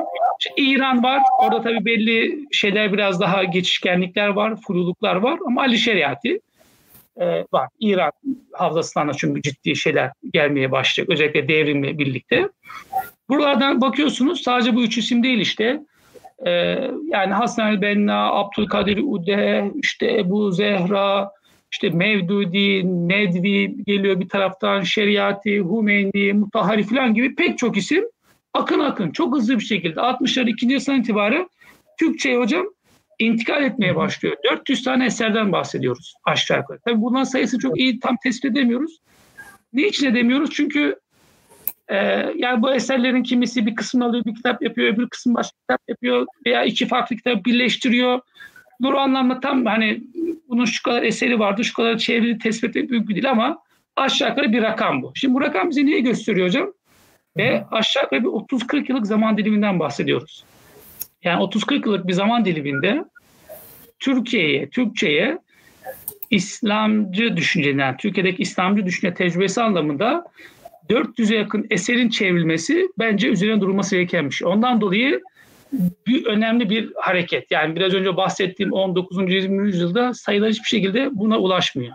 Bir diğer usta hocam, bu sadece Türkiye ile alakalı bir kısım olarak da gelişmiyor. Aynı dönemlerde 3 aşağı 5 yukarı Bir anlamda diyelim ki bakıyorsunuz işte Endonezya, Malezya gibi biraz daha o merkezden uzakta kalan bölgeler, Nepal'e, Afrika'nın belli bölgelerine, hatta hocam Amerika'ya. Hmm. Bu isimler gitmeye başlıyor. Bu eserler çevrilmeye başlanıyor. Oralarda bunlar tartışılıyor, konuşuluyor. İşte o okunan şeylerden yapılan çıkarımlarla belli işte hareketler kuruluyor, partiler kuruluyor, mücadele tarzları geliştiriliyor. Ciddi bir etkileşim var. Yani öyle ki hocam ben 1970 yılında Amerika'da çıkan bir İslamcı dergiyi 1970 yılında Türkiye'de çıkan, Nepal'de çıkan ama aynı şeylerle beslenen, yani herhangi bir dergi değil. Aynı işte bu bahsettiğimiz o tercüme havasını oluşturduğu isimlerle, fikirler, eserler çevrilen kişilerin çıkarttığı dergileri elime aldığımda aynı gündemler, aynı söylemler, aynı çözümler, aynı dil, aynı serüven. Üç aşağı beş yukarı hani belli şeylere bunu yakalamış oluyorum. İşte bu şeyi gösteriyor. Yani o dönemde aslında küresel anlamda bir İslami uyanış. Bu tabii Türkiye kısmı bu işin çok merkezinde ve hayati bir konumda ama. Yani mesela ben Nepal dedim. Tamam, Nepal'de de var. İşte hani Nepal'de İslami uyanış. Bakıyorsunuz benzer hikaye işte. Ezer'e gidenler var. Oraya gidiyorlar. Bu isimlerle tanışıyorlar. İşte Kutub, Mevdudi falan hani duyuyorlar. Onlar 3-5 eserini getiriyorlar, çeviriyorlar. Karşılık biraz buluyor, bulmuyor falan. Bu kadar gelişiyor yani. Çok aşırı büyük değil. Ama Türkiye'ye bakıyoruz hocam. Her şey çevriliyor. Yani Ali Şeriatî, ben hani bu çevirileri konuşurken İranlı bazı arkadaşlarla görüştüm. Yani biz Ali Şeriatî'nin Türkçe'de eserlerini görüyoruz diyorlar. Yani biz onu kendi dilimizde yok yani öyle bir şey. Türkçe'de daha fazla eseri var diyorlar yani. Çünkü her şey toplanmış. Müthiş bir iştiyakla falan. Pek çok şey çevriliyor.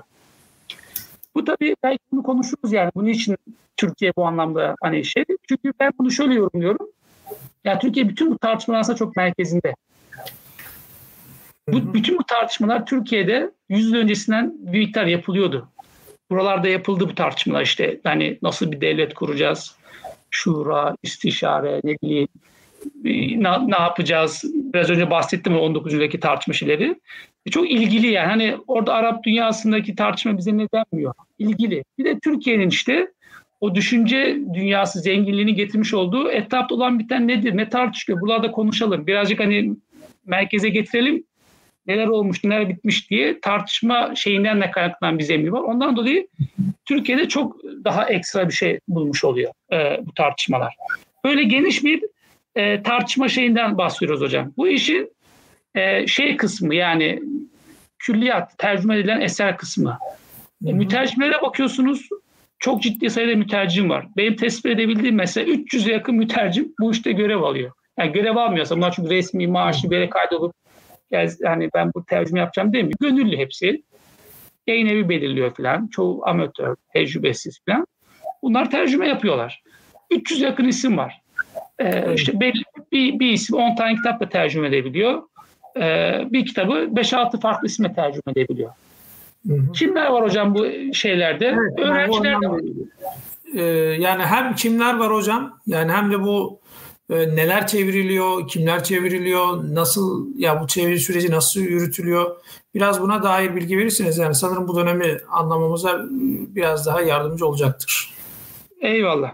Şöyle diyebiliriz hocam. Yani biraz şeyden bahsettim aslında. Hani şimdi çok ciddi 400 yakın eser çevriliyor. Evet. Yani bu nelerin çevrildiğini biliyoruz. Ama tabii ben şimdi çalışmam gereği bu çevrilen eserlere dikkatlice bakmak zorundaydım. Yani evet. Hepsini elbette okuyamadım baştan aşağı bunlar ne yazıyor, çiziyor diye ama bir incelediğim nereye tekabül ediyor, ne anlatıyor, ne mevzusunu ele alıyor diye. Benim orada belli kategorizasyonlarım var.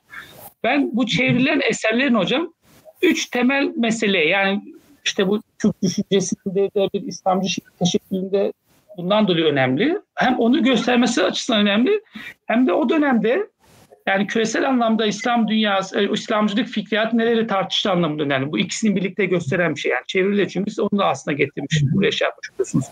3 tane hocam temel mesele benim dikkatimi çekiyor. Bir tanesi İslam'ı tekrardan bu dönemde nasıl yorumlayacağız? Ve tabiri caizse çağ yani içinde yaşadığımız bu kriz kokuşmuş. İşte 1960-70'lere düşünün değil mi? İşte o bütün sistemin eleştirildiği, kokuştuğu, bir bakış açısı var. Burada İslam'a nasıl bir hayat alanı tanıyacağız? İslam'ı burada nasıl kurgulayacağız?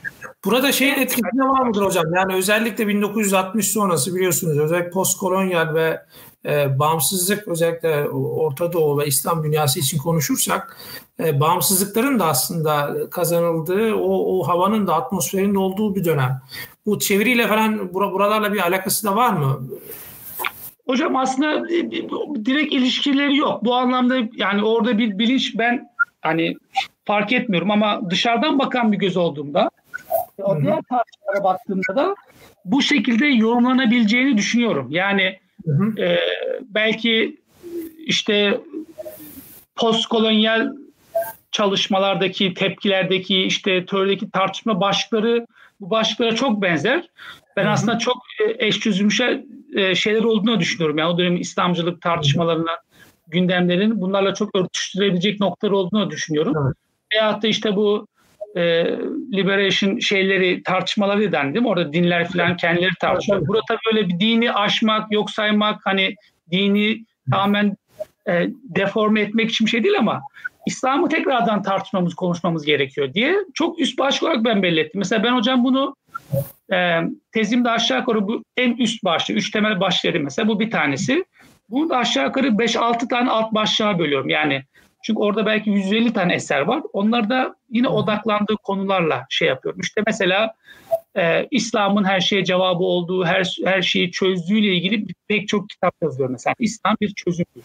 İslam modern, çağdaş tüm sorunlara çözüm götürür. Ondan dolayı ne oluyor hocam? İşte İslam'da X, İslam'da Y. Bir sürü böyle kitap var külliyatta. İşte İslam'da şu, İslam'da bu, İslam'da şu hakları, İslam'da bu hakları, İslam'da bir sürü yani İslam'da diye başlayacak pek çok kitap verebilirsin. Bu kitapların temel mantığı yani aslında bizim çağdaş olarak yaşadığımız pek çok problem İslam'da çözümü vardır gibi bir meseleden hareketle yazılıyor. Bunların bibliografi çalışması var mesela benim çalışmamda ayrı ayrı koymuşum. Onun dışında yani İslam'ın o özsel ruhunu anlamak ve gerçek İslam arayışı. Ve biraz da hocam tabii gerçek İslam'ı aradığınız için mevcut haliyle yaşanan İslam'a karşı da ciddi bir tepki ortaya koymanız gerekiyor. Yani eleştirel bir duruş ortaya çıkartmanız gerekiyor. Ondan dolayı mesela Müslümanlığın ve halihazırda yaşanan pratik mevcut İslam'ın işte eleştirildiği, tenkit ettiği ve gerçek İslam, gerçek Müslüman arandığı kitaplar işte. Biz Müslüman mıyız? Evet. Gibi mesela. Bu Muhammed Kutub'un bir kitabıdır ama bunun gibi başka kitaplar da vardı ama mesela iyi bir temsil. Biz Müslüman mıyız? Şimdi düşünün ve bu kitabın aslında hikayelerini ben biraz okudum. Ben bunu işte Türkiye'de bir genç alıyor okuyor diyelim. Çevriliyor falan 1970'lerde. Evet. Okuduk diyor yani. Hani başlığa bak. Biz Müslüman mıyız? Yani biz ve diyor ki mesela kitap okudum diyor. Ben Müslüman değilmişim dedim diyor. Şimdi bunlar tabii ciddi gelmedi. Gerçek manada Müslüman değilmişim. Tam olarak. Tabii yani onu kastediyor elbette. Hani ben Müslüman değilim diye hani itikadi bir şey olarak bunu konuşmuyor ama bu aslında şunu da gösteriyor. Yani o dönemdeki o tercümelerle gelen o düşünce külliyatının nelere tekabül ettiğini, hani nasıl aslında etkili, vurucu, kritik noktalara oynadığını da göstermiş oluyor hocam. Burada böyle, hocam siz bitirin de orada tam buradan bir başka bir soruya geçeceğim. Çok önemli bir noktanın altını çizdiniz. Buyurun hocam sizin cümlenizi. Bir de mesela diyelim ki ne bu üst başlık altında işte haliyle yani bu dönemin işte İslamcılığının önemli bir tartışma şeyi ya biz bu ideolojileri ne yapacağız? İşte bir sürü beşeri ideolojiler var ki ideoloji zaten beşeridir. Hani çağdaş beşeri sistemler tartışması. Biz bunlara karşı ne yapacağız?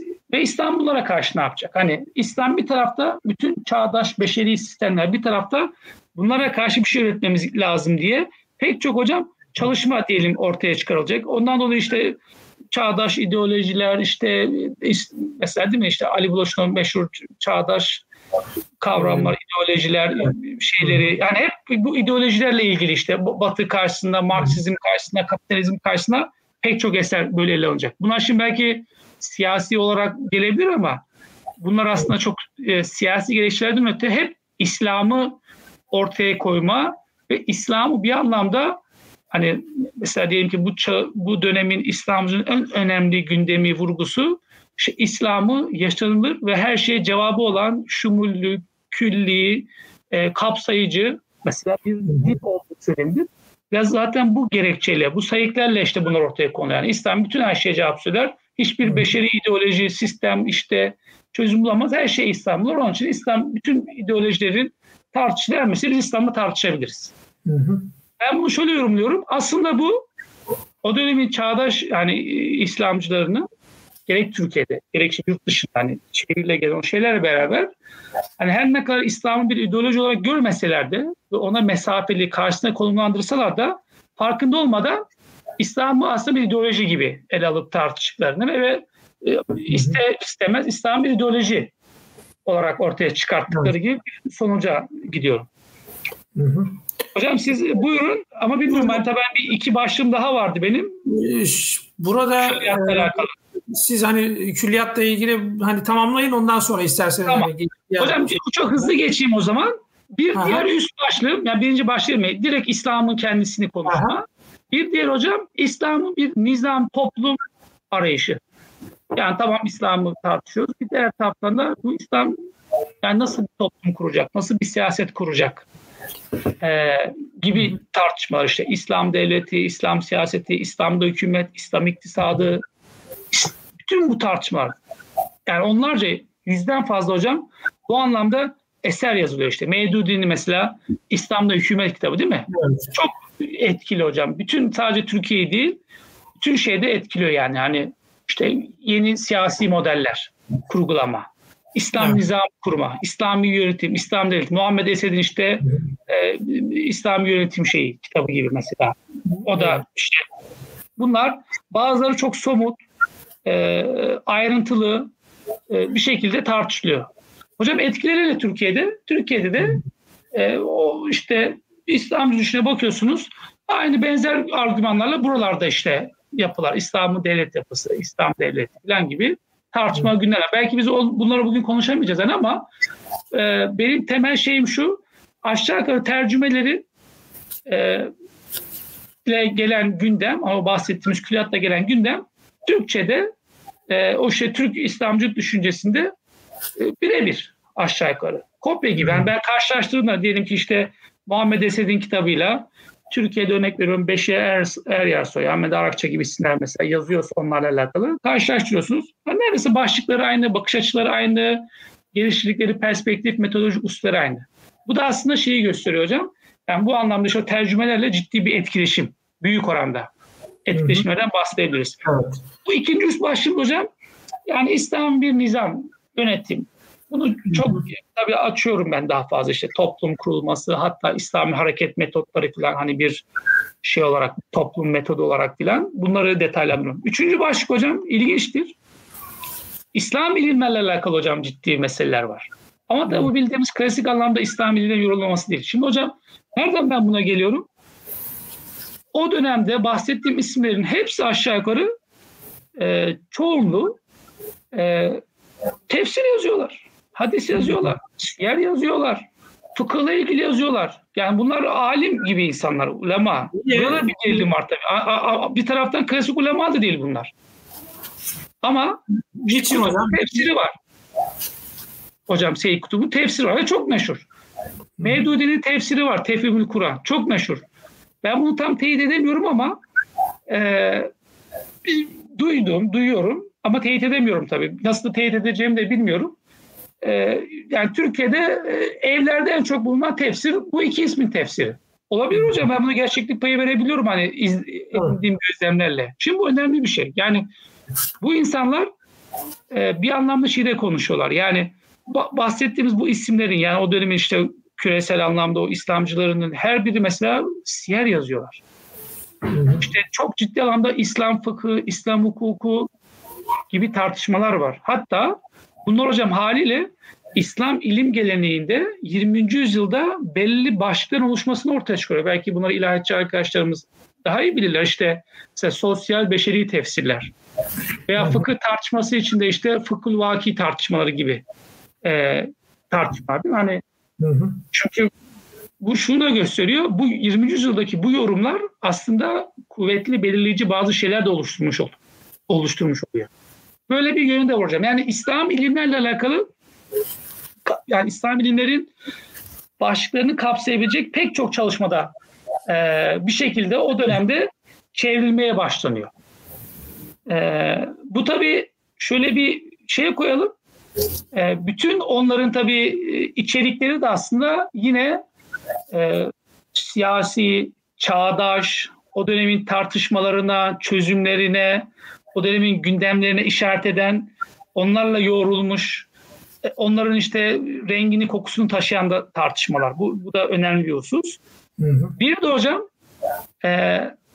ihtiyaç aynı zamanda. Mesela Türk örneğine konuşacaksak bu kitaplar bir şekilde özellikle Türkiye'de o yıllarda Yüksek İslam Enstitülerinde bir miktar, işte ilahi İmam Hatipler'de filan aşağı yukarı böyle ders kitabı gibi, yardımcı kitap gibi okutulabiliyor. Birbirini yapabiliyor. İhtiyaç da var. Bu Türkiye'de mesela biraz daha zayıf ama diyelim ki Hint alt kıtasında falan daha da yoğun ve kuvvetli bir şekilde kullanılabiliyor bunlar. Böyle bir yönde. Tek parti sonrası hayatın da, yani bu da ciddi anlamda bir şeyi var işin doğrusu. Hani bu talebin yoğunluğunda aslında tek parti sonrası hayatın ve hatta tek parti dönemindeki o istibdat rejiminin içerisinde bu anlamda bir üretkenlik de aslında çok fazla olmuyor. Biraz da bunun da etkisi vardır herhalde. Değil mi hocam? Tabii. Ben aslında şimdi değinemedim. Yani bu mesele yani nasıl ortaya çıktı, niye ortaya çıktı hani tercümenin bir gerekçesi bu yani. O tek parti döneminin getirmiş olduğu Türkiye'deki bir siyasi süreçler var. Belli tıkanmışlıklar var. İşte din eğitimi alanında belli meseleler var. İşte dini neşret alanında belli meseleler var. Tercümeler bu anlamda bunları aşmak için de kullanılıyor. Bunu özellikle kullananlar bunu vurguluyorlar zaten. Yani Türkiye'nin kendi tarihi tecrübeleri ışığında hani neleri aşmak, nelere çözüm bulmak için kullandıklarını açıklıyorlar. Ama bu tabii her ülkenin de bu anlamda kendi hikayesi de var. Yani dinamik tabii. Hocam şöyle isterseniz hani yavaş yavaş sona da geldik. Bu anlamda hani bir şey daha bununla alakalı sormak istiyorum. Yani ortada bir çeviri var. Bir çeviren var. Bu çeviren genelde aslında belli fitrelerden seçerek bir çeviri yapıyor. Bir de bu çeviriyi okuyan bir kitle var. Yani burada bu kitlenin de belli kabul ediş ve reddedişi söz konusu. Bu çeviriler, yani bu söylemin kendisi, çeviri Türkiye'de nasıl alımlanıyor, nasıl algılanıyor? Kimler kabul ediyor, kimler neyi reddediyor ve ne tür saikler etkili oluyor bu kabul ediş ve reddedişlerde? Biraz belki buna dair birkaç bir şey söylerseniz çok güzel olur hocam. Evet hocam, bu aslında o biraz yani konuşmanın biraz başlarında hani değindiğimiz konular vardı. Yani tercümeler böyle geldiği yerlerde belli etkileşimlere giriyor. İşte hani belli sorunlar ortaya çıkabiliyor. Yani onu alımlayan, olumlu alımlayan belli kesimler olduğu gibi onu olumsuz alımlayanlar da oluyor. Bu Türkiye yani tecrübesinde de en azından konuştuğumuz tercüme hareketi şeyinde de çok belirgin bir şekilde ortaya çıkıyor ve bence her iki kanadın da aslında kendi içinde çok tutarlı önemli noktaları var, belli noktaları var. Şimdi olumlu alımlanıyor. Zaten nereden biz biliyoruz? Bir kere çok etkili yani tarihsel tanıklıklardan, tecrübelerden, işte o dönemin neşriyatından filan bu tercümelerin bir şekilde çok alımlı, yani çok olumlu alımlayan ciddi bir ekibin varlığından söz edebiliriz. Bunlar kim hocam? İşte o dönemin İslamcıları diyelim. Hatta bu tercümeler vesilesiyle çok tırnak içinde kullanıyorum bunları yani. Kendilerinin işte tekrardan hani İslam'la, gerçek İslam'la tanıştığını söyleyen bir grup var. İşte bunlar İslamcılar. Bunlar mesela bunu çok olumlu almıyorlar ve bu tercümeleri alıyorlar, özümsüyorlar, okuyorlar, yorumluyorlar, yazıyorlar. İşte benzer şeyleri falan veya buranın gündemine sokuyorlar. Böyle bir ekip var. Onun dışında hocam biraz önce bahsettiğim gibi biraz ilahiyat akademi, yani Yüksek İslam Enstitüleri falan çevrelerinde bu tercümeleri olumlu alımlayan bir gruplar var. Niye? Çünkü bunlar İslami ilimler konusunda, yani İslam'la ilgili belli yeni açıklamalar, yeni tartışmalar da ortaya çıkarmış. Ve belli tıkanıklıkların öne geçtiği için bu anlamda yani bunları çeviren, çünkü mütercimler arasında da ciddi şeyler var. Hani bu biraz önce bahsettiğim kurumların işte hocaları, yetkilileri, neyse onlar da var. Bu gruplar arasında da hocam bunlar mesela olumlu algılanıyor. Bir diğer önemli kitle Şimdi 1900 tabii işte 60-70'leri falan konuşuyoruz. Türkiye'nin sosyolojisinde, toplumsal yapısına ciddi değişimlerin, hareketlerin olduğu bir dönem. Özellikle hani şehirleşme falan gibi, üniversiteleşme var. İşte kırsaldan şehire giden insanlar var, dindar insanların çocukları falan var. Bunlar üniversitelerle tanışıyorlar, şehir hayatıyla tanışıyorlar. Evet. Farklı insanlarla, farklı ideolojik arka planlara sahip insanlarla birlikte bir araya geliyorlar ve doğal olarak haliyle birazcık hani biz kimiz, biz neyiz, biz neyi savunuyoruz, biz Müslümanız diyoruz ama işte biz ne yapacağız? İşte bak burada çok güncel bazı meseleler var. Hani üniversitelere düşündüğü gibi ideolojik ortamlar yani hani tartışılıyor, fikirler, dersleri falan düşünün. İşte Batı ile ilgili bir sürü meseleler geliyor. Şimdi bunlar da tabii haliyle bu tercüme eserleri sahipleniyorlar. Çünkü tercüme eserlerle beraber bir şeyler buluyorlar yani. Bir çözümler buluyorlar, işte bir şeyler konuşabiliyorlar yanlışıyla doğrusuyla. Ondan dolayı bu kitleler de mesela bunu büyük oranda alımlıyorlar. Halk düzeyinde de işte bunu bir şekilde o İslami neşriyatlar üzerinden, yayın evleri üzerinden bunları takip eden, okuyan halk düzeyinde daha hani normal vatandaş, esnaf insanlardan da ciddi alımlayan gruplar, ekipler var hocam Türkiye içinde. Onun dışında olumsuz alımlayanlar var. Bunların belli farklı gerekçeleri var. Mesela bunlardan bir tanesi daha dini gerekçelerle işte tasavvuflar, tasavvuf hani grupları, tarikatlar, cemaatler mesela belli oranda yeni gelen tercüme dalgasıyla gelen fikriyatı, düşünceyi hatta isimleri olumsuz karşılayabiliyorlar. Niye? Çünkü aslında yeni gelen fikriyatta birazcık bu geleneksel yerleşik İslami değerlerin, kültürlerin işte tarikatlar falan bu anlamda önemli yani yerleşik İslami şeyler, kurumlar. Onların sorgulandığı, eleştirildiği, bir anlamda yapı sökümüne uğratıldığı tartışmalar falan var. Bir onlar rahatsız ediyor. Bir de sadece hani bunlar kendi mevcut hayatiyetlerine bir tehlike olarak değil, aynı zamanda bunlar biraz İslami tartışma üzerine işte tasavvuf karşıtlığı falan üzerine yapıldığı için onlardan da duyulan rahatsızlıklar var. Rahatsızlıklar var. Türkiye toplumu da şimdi birazcık dini yapısı tasavvuf, tarikatlar, cemaatlerle çok ilişkili ve iç içe olduğu için haliyle aslında bayağı bir kesim rahatsız oluyor belli yönlerle. Yani bunun bazıları çok daha yüksek seslerle dillendiriyor, bazıları hiç ses etmiyor. Hani bir şey demiyor ama kabul etmiyor, öyle diyelim. Böyle bir şey var. Şimdi bu tartışma hocam bir tarafı dediğim gibi yani dini düşünce itibariyle. Niye? İşte bu gelen fikirleri modernist olarak yorumluyor. Yani bunlar İslam'ın kendilerinde, bunlar İslam'ın çok çağdaş, usulsüz yorumluyorlar. Hatta belli somut şeyleri var. Yani bunlar hoca değil, ulema değil, alim değil. Bunlar kim ki böyle İslam hakkında konuşuyorlar? Seyyid Kutub kim yani? Hani alim mi? Mevdudi dedikleri kim? Alim kim? Mevdudi bunlar arasında hani en yine hani alim olmaya namzet bir şey. Bir isim. Seyyid Kutub'a bakıyor işte. Hani sakalı yok, şey yok. Hani bir medresede okumamış. Şimdi hani ulema genelinde böyle bir şey canlanıyor. Bu adam İslam konuşuyor. Biraz da yerleşik bir algı var. İslam'ı ulema konuşuyor. Hatta Almanya'da belki o dönemin önemli bir tartışmasıdır bu yani. Hani İslam'ı kim tartışıyor? Veya alim kimdir yani? Ulema kimdir? Kim? Hani İslam tartışma etkisi ve otoritesi kimde? Tartışması gibi. Bu gruplar da mesela bunu şey yapıyor. Bir diğeri hocam yani bunu sadece ilmi çevreler değil bu gerekçelerle tartışmıyor bunu. Belli işte edip, şair, yazar, çizer ekibinden de bu gerekçelerle karşı çıkan çok sayıda şeyle var. Mesela Mehmet Şevket Ege buna çok iyi bir örnektir. Bunun takip ettiği çizgi. Diğer daha kurumsal yapı olarak işte Hüseyin İlmi Işık işte bir cemaat, bir tarih şey üzerine olduğu için o mesela daha kurumsal bir şeylerle. Mehmet Şevket Ege işte daha bireysel ama bu modernist İslam, bunlar hani İslam'ı doğru yorumlayamıyorlar, sıkıntılı şeyler var gibi. Necip Fazıl mesela. Necip Fazıl aslında iki yönlü. Bir yönü işte bu modernist fikirler bunlar hani diye eleştirisi. Diğer taraftan da bahsedeceğim husus yani bu genel olumsuzlayanların bir de siyasi gerekçelerle olumsuz diyorlar. Çünkü hocam bu külliyatla beraber Türkiye düşüncesinde pek çok yani özellikle siyasi anlamda pek çok şey sarsılıyor. Devlet anlayışı sarsılıyor, millet, vatan her şeyi sarsıyor. Yani yeni gelen İslamcı külliyatla işte devlet kutsal değildir, devlete şey yapmayın falan ama şimdi Osmanlı Türk düşünce geleneğinde devlete apari anlamlar yükleniyor. Yeni gelen şey devleti kutsallığını alıp devleti aslında çok ortada bırakıyor yani.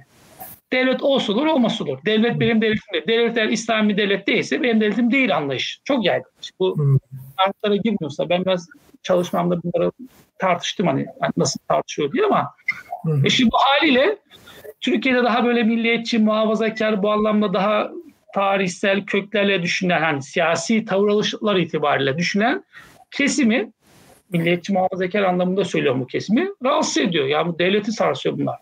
Vatan tartışılıyor mesela. Şimdi Türkiye vatan mıdır değil midir? Tamam, bu tartışma önemli bir tartışma. Bu tartışma, genç Osmanlılar da hani bu tartışma yapıyorlardı. Vatan nedir ne değildir, ama ortaya çıkan bir şey vardı. İşte vatan, en aşağı yukarı Türkiye'de vatan Türkiye'dir. Tamam, coğrafi bir sınırı vardır ama aslında daha geniş hayalleri de vardır. Geniş coğrafyada yayılabilir, edebilir, ama yeni gelen İslamcı külliyatla beraber vatan işte İslam'ın yaşandığı yerdir. Hiçbir önemi yok. Eğer Türkiye'de İslam yaşanmıyorsa burası benim vatanım değildir. Ben İslam'ın yaşandığı bir yerde. Bunlar çok somut, pratiklikle tartışılıyor, konuşuluyor dönemde. Ben İslam'ı yaşarım, vatanım orası olur diyor. Şimdi baktığınızda bunlar yani 70'lerde, 80'lerde yerleşik Türk düşünce kültürü anlamında, siyasi düşünce kültürü anlamında çok kabul edilebilecek şeyler değil. Ondan dolayı aslında hani dini gerekçelerle olduğu gibi önce bahsettim, çok ciddi anlamda siyasi reflekslerle, siyasi gerekçelerle, çünkü çok temel taşları sarsı oynattığı için karşı duran ciddi bir ekip var. Türkiye'nin işte o Türk düşünce, İslam düşünce geleneği içinde. Çünkü çok uç noktalarda tartışma var. İşte Darül İslam, Darüller, hicret mesela. Hicret tartışması hocam çok meşhur olacak o dönemde. Niye? Bunlarla alakalı bir şey işte. Türkiye bizim vatanımız değil. Türkiye Müslümanları, Türkiye'li Müslümanlar, işte hani artık o hani mahreçlere de dikkat ederek, yani o zaman hicret edelim, gidelim buralardan olunca insanlar tedirgin oluyor. Ne yapıyorsunuz ya, hani Türkiye bizim vatanımız, devletimiz, yani çok ayrı bir anlamdır, hani bu ayrı bir şey tabii, yani Türk düşünce geleneğinde o devlete yüklenen anlamlar falan. Böyle bu tür gruplarda haliyle hocam bu çok olumsuz karşılaşıyorlar. Böyle kısaca hani çok tabii başka alt başlıklarda koyabiliriz ama hani kısaca böyle şey yapabiliriz. Vakit de ilerledi. Ben hani son bir soru sorup ondan sonra belki bir iki soru da izleyicilerden alıp isterseniz yavaş yavaş toparlayalım. Şu an 1,5 saati geçtik hocam. Yavaş yavaş toparlayalım. Şimdi aslında bu 80-90'lara kadarki süreçte aslında epey bir şey oluştu. Ama bakıldığında belki önemli bir husus olarak da zikredilebilir bu. Bu çevirilerle birlikte ne tür gündemler, kavramlar, tartışmalar ortaya çıkıyor hocam? Yani neler konuşuluyor Türkiye'de? Biraz buna dair bu kavramlar neler, bu tartışmaların bir izleyi var mıdır? Varsa bu izleyi nasıl takip edebiliriz? Buna dair de hani neler söylemek istersiniz Ahmet hocam? Eyvallah. Tabii ya bu aslında hocam biraz çok uzun bir konu. Ama çok kısaca geçelim. Yani belki sorularla falan gelirse özel şeye açalım. Evet. Hani vakti de çünkü bitti dediğiniz gibi. Evet. Çok söylemişlerdim.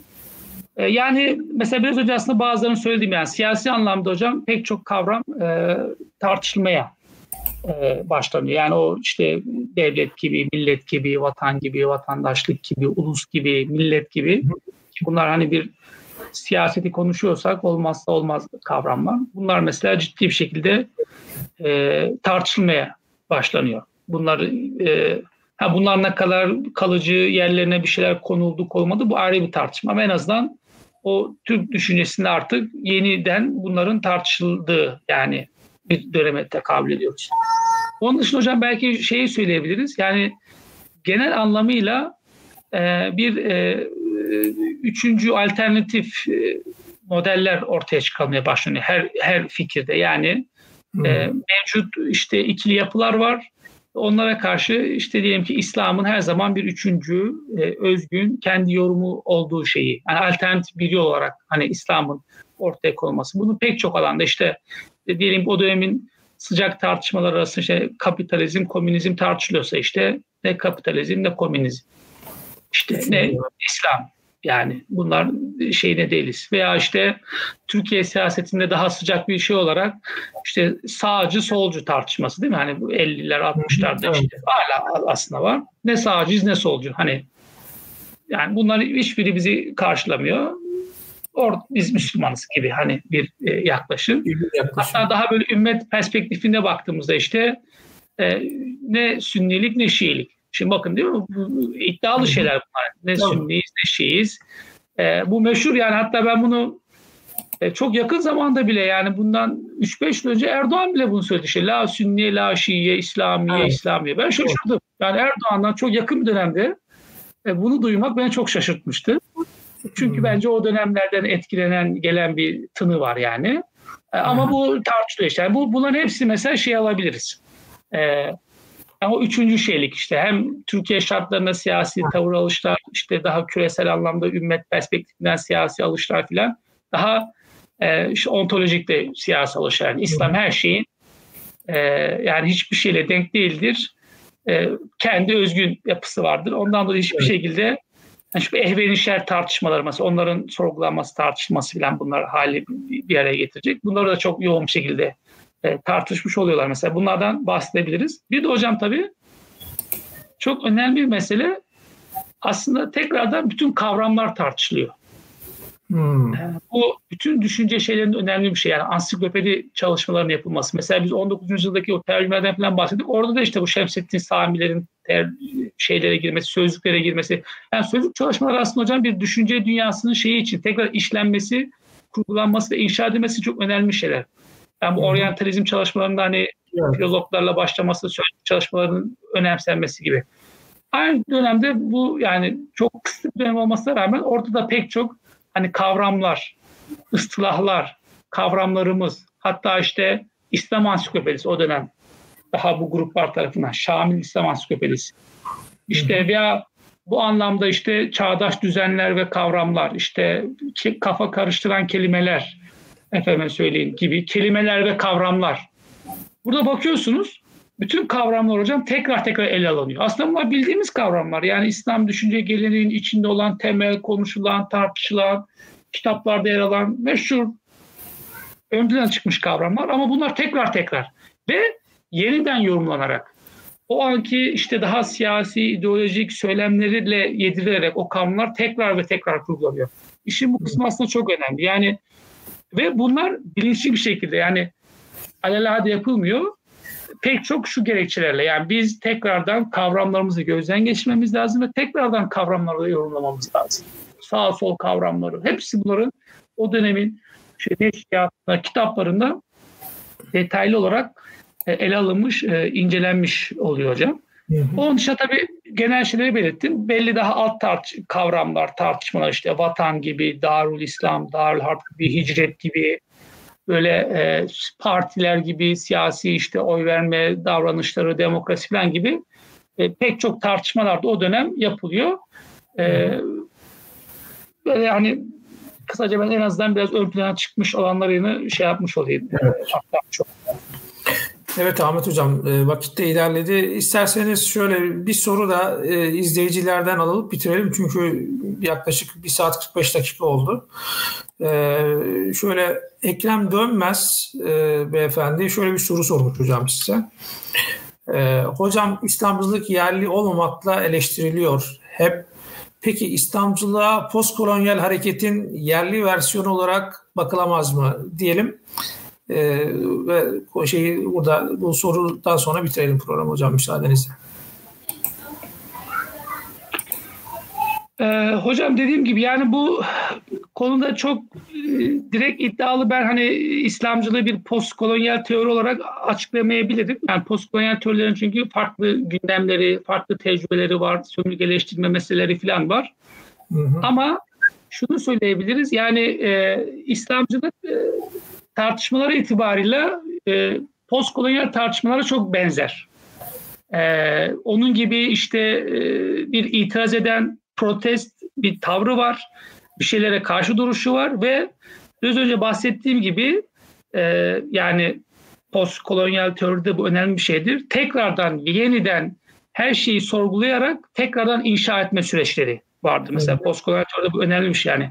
Aslında tercüme teorileri de diyelim ki son zamanlarda çok postkolonyal teorileri içinde ele alınan bir şey. Niye? Çünkü bütün her şey tekrardan tercüme edilenlerle, gelenlerle, bütün her şey tekrardan sorgulandığı bir zeminden bahsettiğimiz için İslamcılık da işte her şeyi tekrar sorguluyor, sorgulamak gereği hissediyor. Bu bize niye geldi, biz buna niçin inandık, tekrardan ele alalım.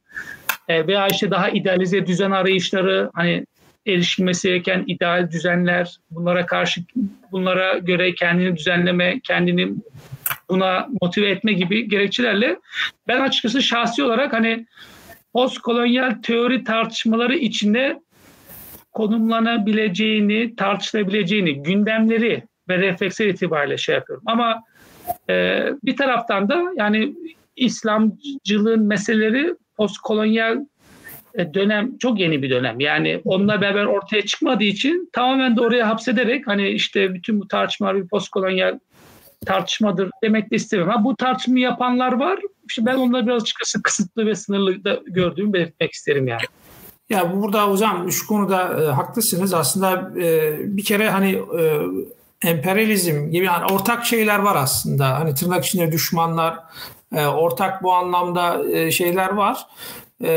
Zaman zaman dilde böyle bir benzeşme olduğu konusunda haklısınız ama çıkışı, ortaya çıkışı, beslendiği kaynaklar, belki de teklifleri açısından bakıldığında aslında tamamen farklı şeyler. Yani günün sonunda belki taban tabana zıt şeyler bile ortaya çıkıyor. Bu anlamda bir yerli postkolonyalizm gibi bir şey yapmak biraz sanki zorlama gibi oluyor. Yani bu anlamda ben hani az çok bu konulara çalışan birisi olarak böyle bir yorumda size katkıda bulunmak isterim.